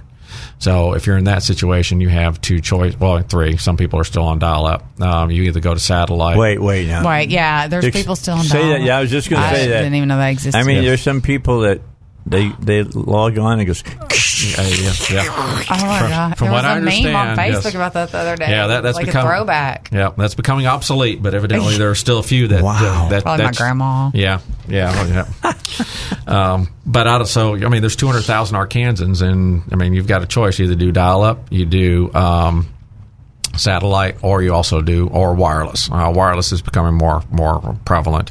Um, uh, uh, like I said, about 80% evidently have access to the um, 25. Uh, but there's issues not only you know most of us think of the rural area being the problem, but there's evidently some urban areas that also there's actually rural areas of Arkansas that have access to one gig uh, out in the, yeah up- in the Ozarks that because they've got a small mom That's where I'm at. yeah. That's where it's and they've got access to one gig. Now I'm north central Faulkner County. The best I can get from Windstream is 1.5 and so I went to a wireless solution from Computer Works out of Conway and I can get 12 uh, from them um, but which kind of leads to my next point. Some of Now, these hold your part. Okay. All right, or you hold your point. Okay. We'll come back, talk more about this broadband.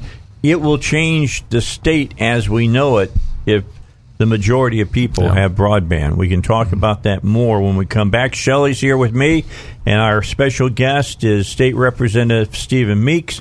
Coming up in the next hour, State uh, Representative, hopefully going to be State Senator Kim Hammer when we return on the Dave Elswick Show. Coming back, our final segment uh, for this hour with uh, State Representative uh, Stephen Meeks. I want to remind you about Sonny's Auto Salvage, your number one choice for recycled auto parts. Want to send, save about 50% on auto part? Uh, get it from Sonny's, where they have those well maintained total loss vehicles. You know, it's been in a wreck, it can't be driven anymore, but the parts that are still on it may still be good. There might be good transmissions, motors, even uh, things for uh, tail lights, headlights, you name it. You know, it can be something that you can reuse in uh, your car. I mean, I've I've gotten a tail light from uh, RD over at Sonny's Auto Salvage. I I got myself a uh, rear window uh, wiper that I needed for my SUV. Uh, for my 2009 Corolla, got a transmission and a motor, and uh, all of everything I bought. It's got a three-year parts and labor, unlimited mileage warranty on it, which means I don't have to worry about nothing uh, as far as that motor and that transmission goes. And of course, I've got you know 250,000 on the Corolla. I've got nearly 300,000 on my SUV, so uh, makes sense to me to to use uh, these uh, recycled auto parts. And if Sonny's doesn't have it, they're hooked up by computer to thousands of other salvage yards all over the United States. Uh, they can get the part for you, have it shipped in, and uh, you can get the same warranties that I've talked about from uh, Sonny's. Again, all you have to do is call them 982 7451. 982 7451. Save yourself some money. I'm telling you, I got a transmission and a motor. Uh, they got uh, three years parts and labor and unlimited mileage for under uh, a little under twenty three hundred dollars. That's a steal. Just letting you know, just a steal. All right, let's go back. Uh, talk to the State Rep you were gonna. There was another point that you were getting ready to make when I so rudely interrupted you. Right. Um, what I uh, what I was about to say was, uh, you know, on the map, if you look at like where I'm at in North Central Faulkner County, um, the uh, FCC says that all of Faulkner County has access to 25.3 broadband because a lot of people in that census block do, but it doesn't mean all the people do. And so some of these numbers I ro- uh, read off may not be fully accurate because it's it's it's They're close. They're Yeah, ballpark. they're, they're ballpark, yeah. So so take those with a grain of salt uh, if you live in one of these areas and don't have access to broadband. Um, so what is being done to try to improve broadband within uh, the state of Arkansas? The uh, federal government uh, a couple years ago initiated the Connect America Fund Phase Number Two. It's a five-year program, uh, hundreds of millions of dollars coming to the state, um, and that has started. It was kind of slowly, kind of getting going uh, last year, but it should be picking up steam. And at the end of it, sup- supposedly, the majority of Arkansans should have access to a wired. Uh, access to broadband. Okay, now you're the guy that's been working on this. Yes. I mean, you're the number, you're the point person, Right. basically. Yep. So, with all of this money that Mm-hmm. the federal government's spreading out all over the United States, you know, uh, Stephen, you you know how I feel about government Sure. money. There's all kinds of strings attached. Right. Are you are you seeing any strings attached to this stuff? Um, there, there are certain strings attached to this money. It has to be used in areas where there is no um, the FCC defined broadband available. So it's not going to be used to compete against another competitor who's already uh, making those speeds available in that Okay. area. Um, and it has to be That's in- good. Yeah, and it has to be in rural census blocks. And so it's being driven to make sure it's being used where it's supposed to be used. Um, one of the other things that we're looking at uh, here on the state level is in the rural area. You know, the challenges with the rural areas is making a business case to go into an area.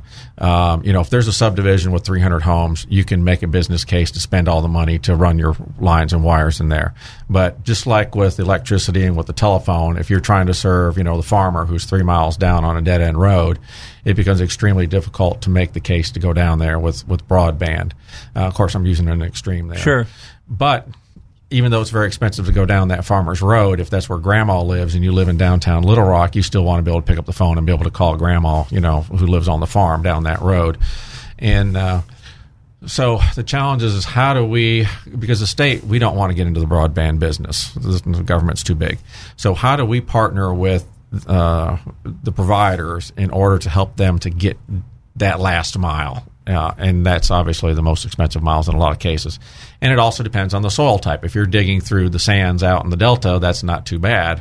Uh, at the same time, if you're digging through rock in the Ozark, that gets a lot more expensive. Yeah, if you're up there where yeah. Shelley lives, up in Yeah. Mountain View, it can be thousands of Tough. dollars, yeah, per, per mile. And uh, so the program that we're looking at implementing here is something called a reverse auction. Um, the idea behind it is basically uh, fairly simple. Um, let's say that uh, both of you are providers, and you come to me and you say, "Okay, I can add 100 customers. Um, it's going to cost $100,000 to go into that area."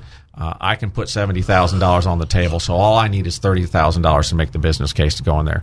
She comes to me, same situation, um, and whether it's one hundred and twenty thousand dollars to go in that area, or maybe she can only bring thirty thousand dollars to the table, the amount she needs to make the business case is say forty, fifty thousand dollars. We're going to go with the cheaper one first. So the idea is, is you get the low hanging fruit first, and then as you get that taken care of, then you get to the more expensive, harder to reach projects. So, okay, so I just cleared up. So okay, because you got you can do wireless internet, you can do um, Mm-hmm. Wireless, satellite. wired, you can do satellite. So broadband is strictly wires. Which the only question I have is like, isn't that kind of going back in time? Um, to- no. Oh, so let's let's, let's let's go over these. Um, so you have wired. So that's basically fiber optic. Uh-huh. Um, you can also do some copper, um, short distances, but primarily long distances, high speed. You need you need fiber. Once that's in the ground, And that's it's good. broadband. Yeah. Okay. Well, well broadband just defines the speed. Oh, okay. Yeah. Oh, okay. And so so there's different different mechanisms to get that speed So it there. doesn't matter if you're using technology satellite. neutral. Uh, okay. Yeah. Now- wireless now- or not? Okay. Yeah, the problem with satellites is the the geosynchronous satellites that you'll have through like HughesNet, DirecTV, so forth. The problem is those satellites are in geosynchronous orbit, which is twenty five thousand miles out. So from your house, that signal has to go twenty five thousand out to a satellite, twenty five back to the ground receiving station. delay. Delay, go wherever it's supposed to go, and then come back and make that 50,000 mile hop again. No gaming. Yeah. Oh, wow. So it's 100,000 miles easily a round trip, and you create those delays. Now, uh, Elon Musk and there's two or three other companies that are looking at deploying satellites into low Earth orbit that are only up 200 miles, and- which You know, would allow that. Zuckerberg's talking yeah. about that. Um, the, the challenge there is, you know, when you're out at geosynchronous orbit, you can see half the planet. And uh, of course, if you're on one of those, you're sharing your signal with thousands of other internet subscribers. What they're talking about in low Earth orbit, that footprint's only maybe 100, 200, 300 miles wide. And so you need a lot more of them. And I've, I've seen talk on order of three, four thousand satellites in orbit in order to make that network work. um, but if they can get that going, and they're talking about within the next five years making that available, well, then that could solve It's a game a lot of this. changer. It's a game changer for a lot of this. Um, but that's still in development, so who knows what if that technology. But we're trying to make sure we stay technology neutral because you're right that five years from now, what we're doing today is going to be obsolete. All right. Two minutes left. What do you see happening in 2019 at state legislature as far as the uh, general session? Um, I'm obviously going to be continuing my work on uh, these things. Where the the thing we talked about, uh, I'm also going to be reintroducing the uh, requirement for high schoolers for the Constitution, like I did that that failed. We're going to take another shot at that. Um, uh, we're going to hopefully get something from the tax reform task force so we can see some changes there. And you know, the governor's initiative to reduce cabinet level uh, by half. Boy, wouldn't that be great to see? So I'm going to, you know, keep my eyes open and see what Easier to work that. with fewer departments, Yeah, huh? yeah. Well, one of the biggest challenges you have as a legislature, legislator, is you can't know it all. There's just government's way too big and too complex, and that's why you know you've got to pick your area of specialties. You know, like I, I do communi- communications, technology, energy, uh, and education, and healthcare and stuff. I've got to leave that to you know guys you know like my brother and Kim Hammer that I know and can trust, and got to follow their lead on that because it Okay. just but so, Makes sense. Yep. All right, so we need to get you back on sometime between now and the end of the year for sure. Talk a little bit, bit more about how we make sure that broadband uh, can uh, cover most of the state of Arkansas Yep. because it's a game changer Yes, for is. business. Yep. Well, business and home, education, you name it. All right, go deliver pizza. Sounds good. All right, good to Good have you you. with us. Dave. Should've Yeah, brought Stephen one Make with- with is with us. Yeah, he could have brought one. We'll ask him to do that next time. Shelley and I be back. State Representative Kim Hammer will be our special guest. Ethics is up next on the Dave Elswick Show. All right, four o'clock hour. Some of you are heading home. You, you, have you gotten your rhythm back yet? I have not gotten my rhythm back, other than the, the rhythm of doing a show. Is I still feel like it's Monday. I feel like I just had the weekend and now I'm back at work again, and that's really thrown things off. So I went over to BJ's and had lunch today, and I forgot Thursdays they have uh, chicken and dumplings, and so I had that. And I had sliced tomatoes, and if you haven't had the sliced tomatoes at BJ's here recently, need to go have some Is that because Mom Ale? No, it's uh, BJ's is Oh. right over uh, off of um, over in North Little Rock, Oh, okay. uh, and great place to eat. And uh, last but not least, some watermelon. I cannot miss watermelon. I love watermelon. Uh, I'm surprised that really, to be honest with you, that I had the tomatoes because they also had cantaloupe. So I could have had cantaloupe and watermelon, but I didn't do that. so that's the way it goes. All right. So sitting in the studio with us is a, a good friend of the show. I consider him a good friend outside of politics as well, but he is a state representative. He has done a yeoman's task uh, since he's been elected, and his name is Kim Hammer. Uh, he is running, uh, just so you'll know, he's running for uh, the Senate, state Senate, and he's running for Jeremy Hutchinson's old seat uh, in the Saline County area. So, with that all said, and bringing us, bringing him here into our uh, our studio, I wanted to talk to him first and foremost about uh, ethics, because Lord knows, here in the last few uh, months, here in the state of Arkansas, we've had some problems with ethics. Now, I think we got five state representatives or senators uh, that have gotten themselves in serious trouble with gift money, and with all the money coming in from uh, Arkansas Works, I mean, there's a ton of money coming in from the federal government for that. Uh, there are people who want to advance their causes and are offering money to do that. You know, Kim, I'll, I'll let you deal with this because if a person is not does not have principles, it is hard to get them not to take a bribe. Would you agree with that? Definitely agree to it. If you, you know, what regardless of whatever the law says, I think there's a higher law that we need to, you know, live our lives by and be guided by, and you know, of course, that's the law of God. And with regards, you know, with regards to that, if if you are willing to be obedient to the principles and standards, you know, I think that the Lord lays down, uh, then a lot of these other discussions wouldn't be wouldn't be taking place. Um, that's not to sound pious or hypocritical, because you know, but by the grace of God, there go I, or let him without sin cast the first stone. All those important principles and everything. Uh, but but the reality is, you know, let all your actions be done as though you're going to answer to the Lord, because you are going to answer to the Lord. Yeah, one day. sooner or later, you know, we all get called up. we all we all hope it's later, but there's no guarantee. Well, personally, sooner is fine with me. I've lived long enough in this world that it'd be fine with me. We just all got raptured out, you know. And, right, and, uh, you know, I take my family, my kids with me, and those that don't know the Lord will have to deal with it, and that's not going to be a good day. But Yeah. you know, that's just uh, that's just perspective. So, Yeah, and, and there's other ways that you can be unethical. For instance, uh, if you hadn't heard, uh, EPA uh, Secretary Pruitt uh, resigned today as head of the EPA, and I guess the the straw that broke the camel's back is it came out of one of the meetings with his staff that he was asking for them to fi- help find his wife a two hundred thousand dollar a year job. You can't do that. He knows that. He's not stupid. And but that just shows are you or are you not ethical? well, you know, ethics is something that needs to be deeply seated in your house or in, in your heart and in your house for that matter too. Uh, but I, I think that when you look back over the history of the last 20, 30 years and the direction that our country has gone in, what used to be unacceptable now is becoming acceptable. And if you get caught, instead of accepting responsibility for your actions, you know, you try to rationalize your way out of it or justify your way out of it. Or And that- plea be- plea deal yourself down.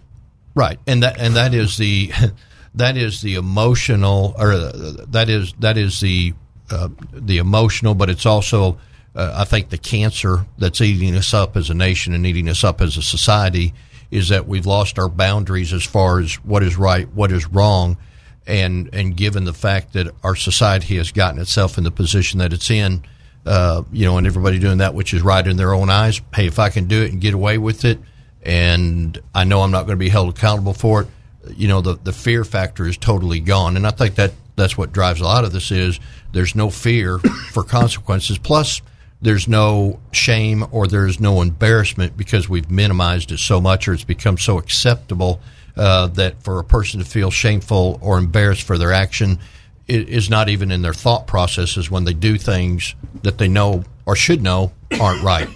Yeah, I had the governor on a couple of weeks ago, and we were talking about this. And uh, what we're seeing right now, the the thing with uh, Woods and Mike Neal and uh, folks over in Fort Smith and whatnot, evidently a lot of that started back around 2012, It- and now we're seeing it. It's it's it's come out. Do you think that there's more to come out, Kim? Is, do you do you have a bad feeling about this? I don't know if I have a bad feeling, but given the magnitude of which you know these occurrences have happened, and then you put the national level on top of that, just like what you referenced a minute ago, uh, I think, and, and it's a terrible state of mind to be in. But I think you wake up each day with a little bit of the attitude of, well, I'm not going to be surprised today if, and then that that's it's really not a good way to live with that kind of a mindset. But unfortunately, given the magnitude and the repetition of which these things have happened, uh, I think that's where people have uh, started drifting toward is well. I'm, I wonder who's going to be next, and, and that's unfortunate. Where's the shoe drop next? yeah, where where's the shoe drop next? Um, and, and that's unfortunate, but that's that's the reality of where we are. And then you know, as a result of that, trust starts getting eroded, um, and then all of a sudden, everybody's baby's going to be thrown out with the wash. You know, because all of a sudden now we're all guilty because it seems like every sooner often than later. Uh, you know, things are coming out about people and their actions and their decisions and their choices, and so now all of a sudden, everybody in the political world is guilty and that's a that's a sad state of existence Yeah, to and be then in. you have a lot of false accusations too that come across uh, the bow with some of these represent not just Arkansas, but you know, national level. You see it um, quite a bit where you know it, it turns out in the end that you know it wasn't so much what they made it out to be too. So you got Yeah, that I on top of The governor brought that up when he talked about the former governor of Alaska, where he was being he was brought under uh, um, investigation, and uh, he was found guilty, if I'm not mistaken. And then it came out that the DOJ had targeted him and made up a lot of the stuff, and then didn't he go to jail and then ended up being released? I'm sorry, say The the the governor of Alaska a few years back, he was targeted. I mean, he was found guilty, and then they found out a lot of the evidence had been manufactured, uh, and we're seeing some of that again now. I think against Trump. Oh, sure. To be honest Yeah. with you, Well, and you know, if you again, when you get in the state that we're in, the the old principles, the the old standards that we thought would never be eroded with time are being eroded, such as uh, you know you're innocent till you're proven guilty. Now everybody's guilty, and you got to prove your innocence. Mm-hmm. And you know, if you live a life above reproach, of which we're all subject to failure, uh, you know, because temptation's on every corner. I, I get that, but at the same time, y- you know, the fact that we are all guilty until we prove you're innocent makes the job a lot more difficult. One thing I'm, I think maybe over time may happen is you're going to, you know, you got to look at the quality of the candidates that are going to be running too. Now, if you're not doing anything wrong, you shouldn't be, you know, afraid for anybody to ask you any question and be ready to give, you know, an answer for what you believe and what you're doing. You know, you shouldn't live under that fear factor. But when it comes to the quality of candidates, you got to ask yourself a question: How many people are really willing to subject themselves to what you're going to be subjected to when you run for office? because of the actions of others, though we are all somewhat guilty. and how far do you go back? I mean, I'm, look, I've got things in my life that I'm not proud of. Thank God, to be honest, while I was in college, there's no such thing as the internet and, and smartphones. Because if there were, people might not look at me uh, the way that I hope they look at me.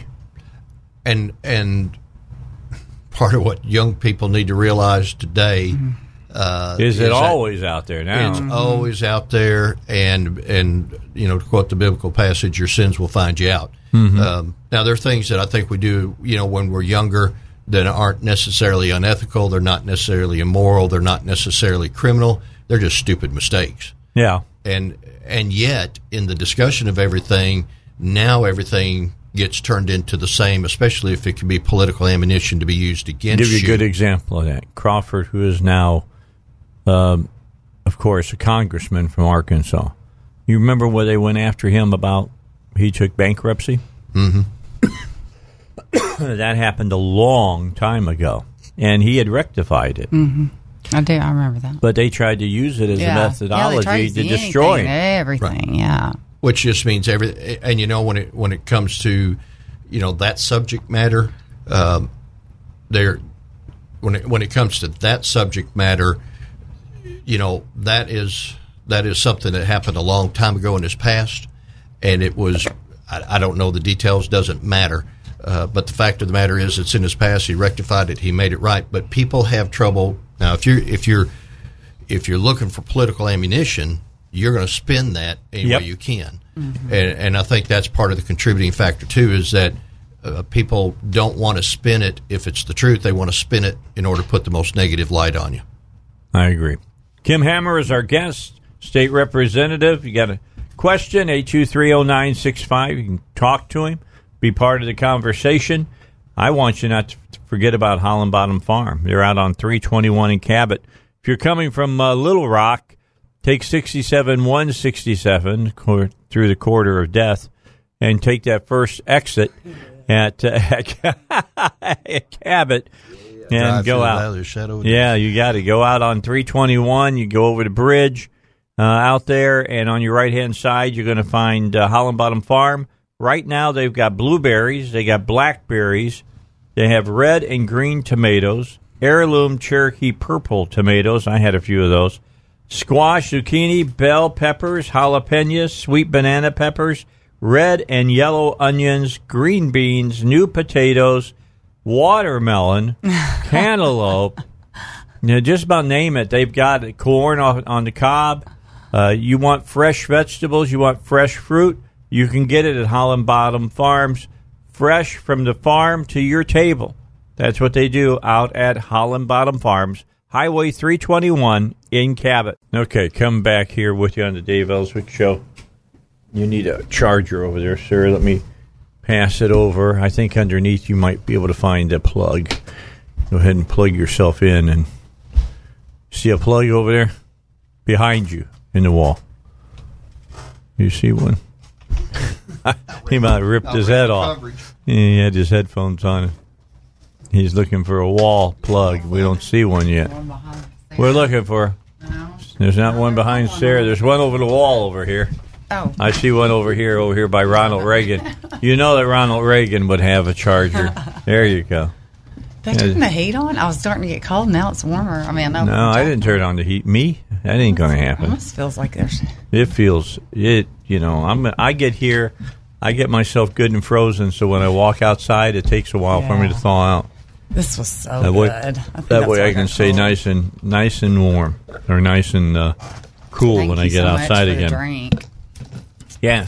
I want to let you know the state representative, full disclosure here, he brought us in frozen lemonades from uh, Chick fil A, the Holy Bird.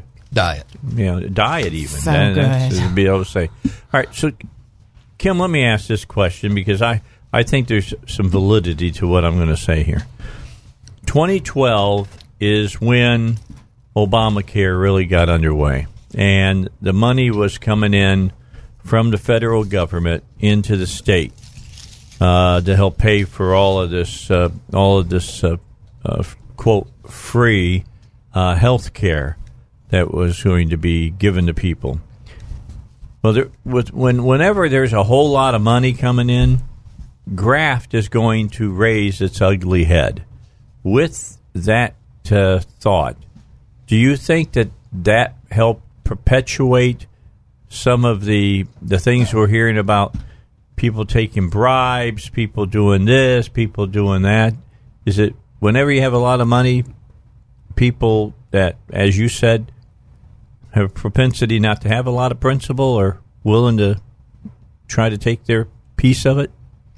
The uh, I think you have to split in two categories. Number one, a lot of money, as in the general improvement funds, because some of the actions that have occurred are directly attributed to general Woods, improvement Woods, funds. and, and and Micah Neal. Right. So that is that is one pot of money, and you know to uh, the governor's credit and the legislative branch's credit, I think we've worked together and identified that that was you know a bad arrangement, and that we have now you know done away with that and redirected it so that money is you know not as easily accessible, more transparent, and I, I think that was a reaction. Uh, that was created because uh, of a couple people's actions that uh, yes they you know they did some things that were illegal and have been held accountable for their actions the other side of the coin is when you look at some of the you know other and you look at some of the lobbyists that have been uh, convicted i think you could say that because of a large influx of money into the state it created opportunities um, you know through the uh, medicaid funding and some of the other funding sources uh, that created that that money which turned into temptation and, and people yielded to that temptation. So two separate pots of money, but yes, GIF was one. We've dealt with that. and you've got the money coming in from Obamacare into the state, and and that was you know an avenue. But at the end of the day, regardless where the pot of money comes from, it comes down to an individual's uh, standard of ethics and standard of willingness to be accountable and be transparent with what, what they're doing. So it, it boils back to where we started the conversation. That is, what's in your heart and what's your buying price. You know, what can you be bought for? Some people would be bought for less, and some people bought for more. Um, but if you're not up for sale, it doesn't matter. All right, so uh, let's go back a couple of years, and that would have been in twenty what 15 was the last general session, or was it 16? 17. Seven. Okay, 17. All right, 2017. And some of you were getting concerned about all of the money that was floating in from Obamacare, basically. You came up with a piece of legislation about conflict of interest. Uh, State Senator Bryan King, State Senator Linda Collins Smith, excuse me, came up with pieces of legislation about conflict of interest. All three of those pieces of legislation were defeated uh, during the session. I have the funny feeling we're going to see more legislation in the next session dealing with the specific issue of conflict of interest. Uh, did it take this uh, the, these and I got a minute here, so I'll finish up the question, and it's going to give you a few minutes to think about an answer, and that has to be uh, with that thought. And now, what has happened is the Senate and the House ready to grab the bull by the horns and take care of this situation. So, our guest is State Representative Kim Hammer. Uh, when he would come back, we'll see what he has to say about that. Something tells me there's going to be some quick and serious moves uh, towards dealing with this. I mean, the the head the heads of the Senate already have met and have come up with some new rules, but I think it is rules that we need. I think it's laws that we need, and we need laws that have teeth in them. So let's talk about that when we continue here on the Dave Elswick Show. Time for the news. Let's find out what's happening. All right, hey, don't forget about what's happening at Horton's Orthotics and Prosthetics. They're tearing down the old building. They're building a state of the art facility with the latest technology. Uh, that's the one that's located on 12th Street in Little Rock, built in the 80s, now ready to be moved into the 21st century. The building itself was built in the late 1800s. I mean, it was absolutely amazing how I, I'm surprised they didn't tear it down. Not, it wasn't a historical building, to be honest uh, with you. But yeah, they're tearing down a good two thirds of the building and making it a state of the art facility. New gait room is going to be added, large new waiting room, uh, a, a, special section for mastectomy pa- patients so they'll have privacy and comfort while they're being fitted new technology down in the basement where they make all their prosthetics and orthotics, uh, a new machine, a 3D printer, and here in the near future, instead of having to do casts and and and all kinds of things to make these prosthetics, this machine will literally print them. They'll take a, a device that will scan uh, the stump or the place where the amputation took place, make a a absolutely perfect copy of that, put it into the computer, push two buttons, and Gary Horton, the owner, told me this. They push two buttons, and it will print an absolutely perfect prosthetic for a person needs like a leg or a hand or a foot or whatever it is that they need. Uh, it will fit them exactly uh, perfectly so they get the, the, the, the major mobility back that they're looking for. It's, it, it's done this way because Hortons, their patients are their number one concern and they take great care of them. They have relationships with them for years. I met people uh, a few weeks ago that were there to celebrate this new state of the art facility they're building that Hortons has been treating for over 20 years Remember, there's six locations now with the new updated facility. Here in Little Rock, there's also North Little Rock, Bryant, Conway, Fort Smith, and Searcy. Horton's Orthotics and Prosthetics, providing a lifetime of support. All right, back to our special guest who's in the studio with us. That is State Representative Kim Hammer. Uh, Shelley is with us as well, part of the Women's uh, Power Panel. She sits in today as well, asking questions. And I'm going to come back, Kim, and let's go back to that question I left with you, Kim, and that is with all, uh, you know, you got all that uh, that money that's out there that we've seen uh, people uh, misusing gift money, and, and and the legislature dealt with that. Now you got all this other money in from Obamacare or Arkansas Works, whatever you want to call it. And the bottom line is we've had some bad things come out of that. And you had a piece of legislation about conflict of interest that was shot down. Linda Collins Smith, uh, state uh, senator, had a piece of legislation that was shot down. Bryan King had a piece of legislation that was shot down. I'm sure, you know, I know you're going to rerun your piece of legislation, uh, this time, hopefully, as an elected senator. Uh, do you think that the legislature will look at this legislation, proposed legislation, differently two years later now that all of this other stuff has happened? I think there's a different set of glasses on, looking through a different set of lenses this time than last time because we've got some you know, actual experience and actual examples of uh, cases where, um, you know, if if key pieces of legislation would have been in place, would it have stopped anybody from doing what they did? Uh, that goes back to where we started the hour earlier, and that is that's that's within a person's heart to determine that. Uh, but it, what it would do is raise a higher level of accountability and transparency, so that if a piece of legislation was being filed or as it's being filed, there would be some requirements to put in place in order to you know identify conflicts of interest. I know you know Senator-elect Mark Johnson.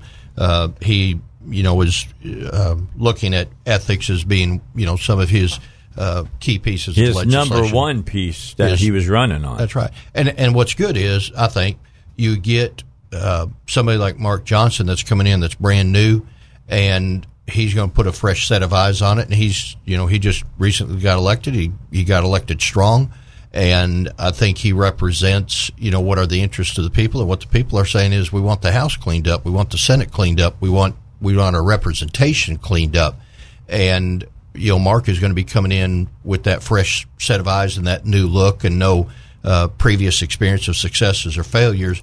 And I, and I think that's going to be good because he'll he'll come in hitting the ground running. Now, when I talked to the governor, I asked him if he thought that if somebody was found guilty of taking bribes or, uh, you know, whatever, that uh, if they were found guilty of the charges, uh, should they lose their ability to take, uh, uh, you know, uh, retirement money Uh, as a elected senator, elected state rep? I think you guys got to serve what about ten years to be able to get that you got to be vested with the state 10 years and and I don't have a problem with that because we are there at the will of the people servants to the people and if you violate the trust of the people that have put you up there then I think everything is on the table for discussion what you ought to lose because go back to what I said earlier in the program if if you lose if you remove the fear of being accountable for your actions you become bolder in your inappropriate actions and if there are consequences tied into your long term financial interest because what have you done? You financially have been irresponsible or illegal with your with the taxpayers' money. So why should we, you know, why should we subsidize you the rest of your life and reward you know evil with good? And so, me personally, I I don't have a problem with uh, you you get stripped of everything. Well, the governor felt that there definitely needed to be some sharp, sharp teeth in the legislation that you all pass. Right now, I don't think that that's the case. I think what we got is a whole lot of legislation that just tries to gum people to death. Well, you take a look at you know, and I think maybe we referenced this before, but I don't want to be I don't want to be state number 49 when it comes to ethics law. I want to be state number 1. And right now we're not we're not there. We've got to we've got to look at what else is being done in other states and model what we're doing in the future. But you know, there's two different there's two different approaches to this. You got the rules that govern the House and govern the Senate. That's one thing. But then you got the laws that govern both the House and the Senate exactly and the right. administrative branch and, and everybody else at the local level and up. Um, you get good enough laws on the book that is going to hold everybody accountable, then everything else ought to come in line with that. Because rules are one thing and they're good and we need them. Okay, laws are a different thing, and that's where you get people convicted. That's where you get you know jail time. That's where you lose your you know lose your state retirement. That's where you That's really where the teeth is. that's where the teeth, are. That's yeah. right. That's where the teeth are. And so, you know, eh, hey, if you if you're not doing anything wrong, you don't have to worry about the dog biting you. Yeah, absolutely. And and you should be worried about the dog biting you if you get caught doing something wrong. Well, and the spin-off to all this too is, you know, then you start looking at at what people people's perception of the of the body as a whole and they don't look at the good that's being done. They don't look at the people that are, you know, doing what they're supposed to be doing. Now all of a sudden all the focus becomes on the on the few that have made it difficult on everybody else. And then you start talking about, you know, uh, you know whether it be term limits or you start talking about other spin-off effects that have come into the conversation because of the actions of a few, but but everybody's going to be held you know held to a price. Now I think there's a set of standards that everybody needs to be held to, uh, but when you when you start looking at the consequences of actions, it, we we all get we all get a little mud on us because of the action of a few. I, I agree with that, with the exception, of, and you're a good example, um, where insofar as like when the certain representatives or senators stand up against the wrongdoing, speak out about it in public and to their constituents, to the news, to the you know newspaper, whatever, like you are making your voice heard, uh, then then you get a lot of support. You know, from I mean, you just being on here today, I'm sure I've gotten a whole lot of support just today from people because you are standing up against the the the misuse of you know all the the alleged criminal actions and and some of the the ones that have been convicted so far and misusing the people's money of Arkansas and so in a way I think there it also is an opportunity for the good guys to get as long as they stand up and say something versus just sit back and be quiet you know not make a stink about it but Well, the only thing, maybe that's too strong. And you know, if if wrong occurs, and wrong is not called to accountability, then those who remain silent and don't call accountability call to accountability those actions that have done wrong, we're no better. Yeah right yeah. And and and I think that's where you know we need to band together and say this this has happened. And I mean let's be honest it's happened on some of our watches. Did we know it was going on? Did we you know were we aware of it? Uh, no I don't think so. Uh, but now that it has become apparent the responsibility becomes ours that we can either give it token attention or we can give it principled attention mm-hmm. and and reflect that in what is presented in the way of legislation from multiple people in order to address this so it won't happen on our watch again but it certainly will make it harder to happen on somebody else's watch All right, let's get a break in. Final break for this hour. We'll return with the final segment with State Representative Kim Hammer on the Dave Elswick Show. All right, back with uh, Kim Hammer, State Representative down in the Saline County area. It's uh, about 10 minutes uh, till 5 here on Dave Elswick Show. So you're going to rerun, what is it, HB 1313, is that correct? You, If you're elected to the center, uh, Senate, it's going to be an SB bill at that point, correct? That's correct. It's been filed as an interim study. It's got to be assigned to committee uh, so we can have it on the table for discussion because I think that's one way that serves a benefit is get it on the table, let everybody have a voice in the process, give them three to four months to massage it out before the general session comes in 19. Um, you know, I'm certainly open to any ideas that would strengthen it, but I'm not open to any ideas that would weaken it.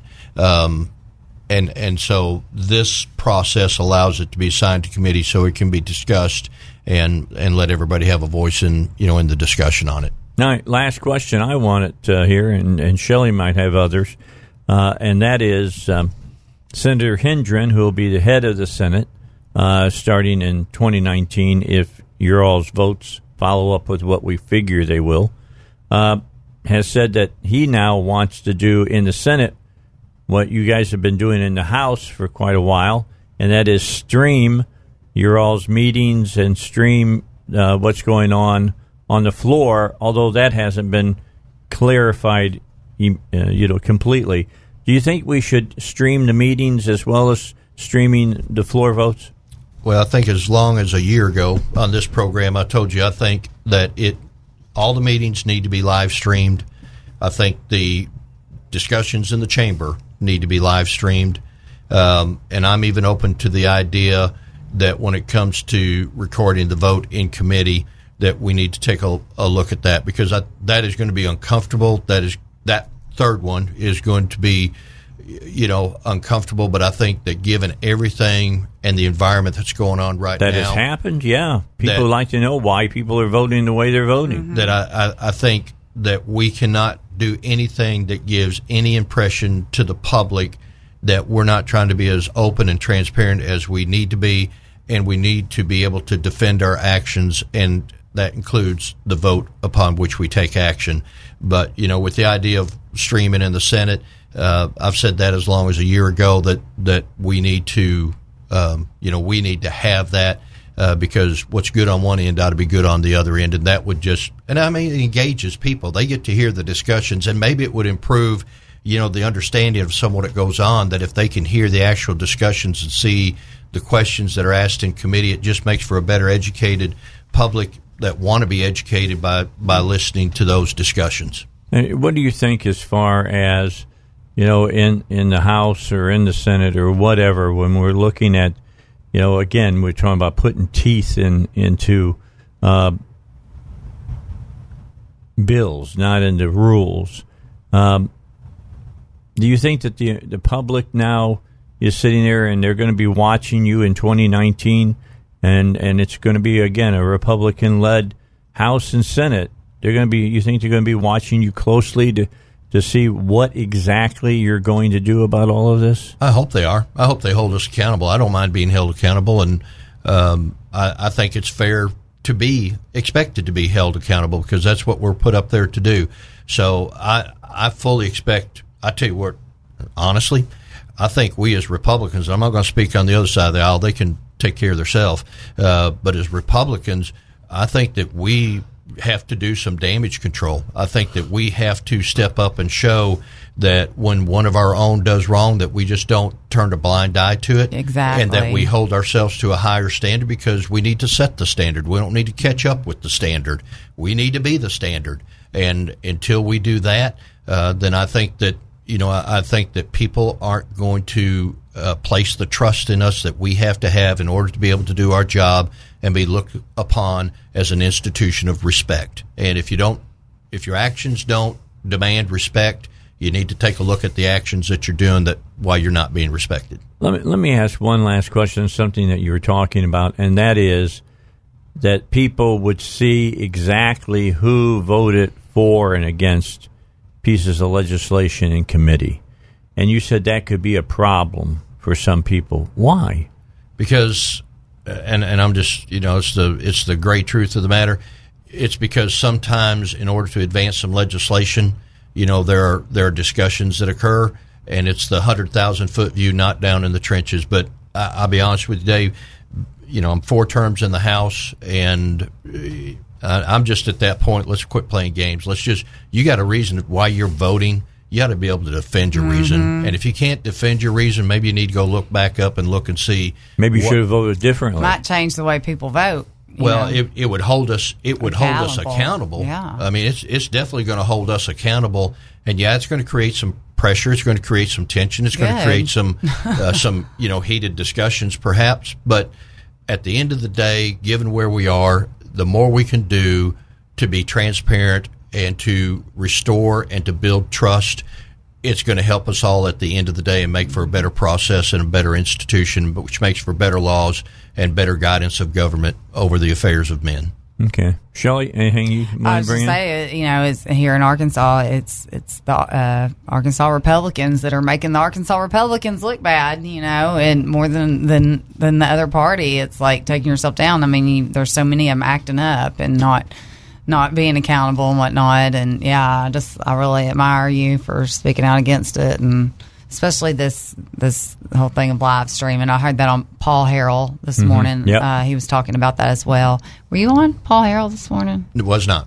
No. Okay. Well, I, I, he was talking to somebody. Uh, May had Douglas on. I don't know. uh, but yeah, they were talking about this whole exactly like what you just talked about, live streaming and all that. And um, yeah, I mean, I think that's great. I do. Well, I've liked it since the House has been do- doing it. I like it as much when the Senate starts doing it. Mm-hmm. And there's some meetings that the governor has that I think should Oh, be streamed. sure. Yeah. When they start talking about who gets what in what departments, Oh, yeah. they start determining the money. Yeah. I think that we should have no those streamed as well. That would bring some clarity and Mm-hmm. some transparency to those discussions as well. You can ask him that next time he's on. I will. I will So- bring it up. You know me. I'm not afraid to ask questions. He's not afraid to have a question asked of him. To be honest, he's never. A lot of people have sent me uh, emails saying, "Does the governor tell you what you can say and can't say?" I go, "No." he knows better than to do that, and uh, he, you know, when he comes in, he comes in, especially, uh, you know, knowing that I'm going to ask him questions that sometimes are rather pointed. Can I? I I'll bring up one last thing uh, here, uh, Kim. That uh, You're like a sermon and the preacher's sermon. I know. got one last point. But anyway, I'm, I'm, checking my watch. Go all right? Anyway, I'm, I'm just going to ask you about uh, about Mickey Gates. All right, he's in a in a serious serious bind right now. Uh, I go by the whole thing of you know you're you're uh, innocent until proven guilty. Although he said that he didn't file, does that not tell you guys that if he didn't file, he didn't file? Should he be looked at differently now? Well, I think uh, uh, Speaker Shepherd, he's Mm-hmm. now Speaker Shepherd. Uh, I think he did the right thing in that he Took you him know, off committees He took things. him all off committees, took away all of his authority and everything. Uh, one of the difficult, painful things about living in America is you got to let the process work and uh, prove itself out. You know, whatever Mickey said about his actions is his to explain. Um, I, I do think that you know that creates some of the environment that we've been talking about on the show today. Right. And I think that's why we all need to, you know, uh, be sure that our lives are, you know, in line. Understanding we're going to stumble, we're going to fall. Uh, with regards, you know, to Mickey, I think that that um, you know if he he needs to get it worked out legally, he needs to get it worked out. Uh, this is the guy that didn't file taxes for five correct. years, Right. right? Yeah, thirty Right. seconds. right. So so anyway, So let the um, process work out. the Yeah, process the, the priest there, right? He The- didn't file. the process needs to work out. The process needs to be allowed to work. Um, but he is act, you know, he's accountable for his own actions, like I am mine, and and we all need to stand accountable for what we do, and the public will decide whether it was a good thing or bad thing.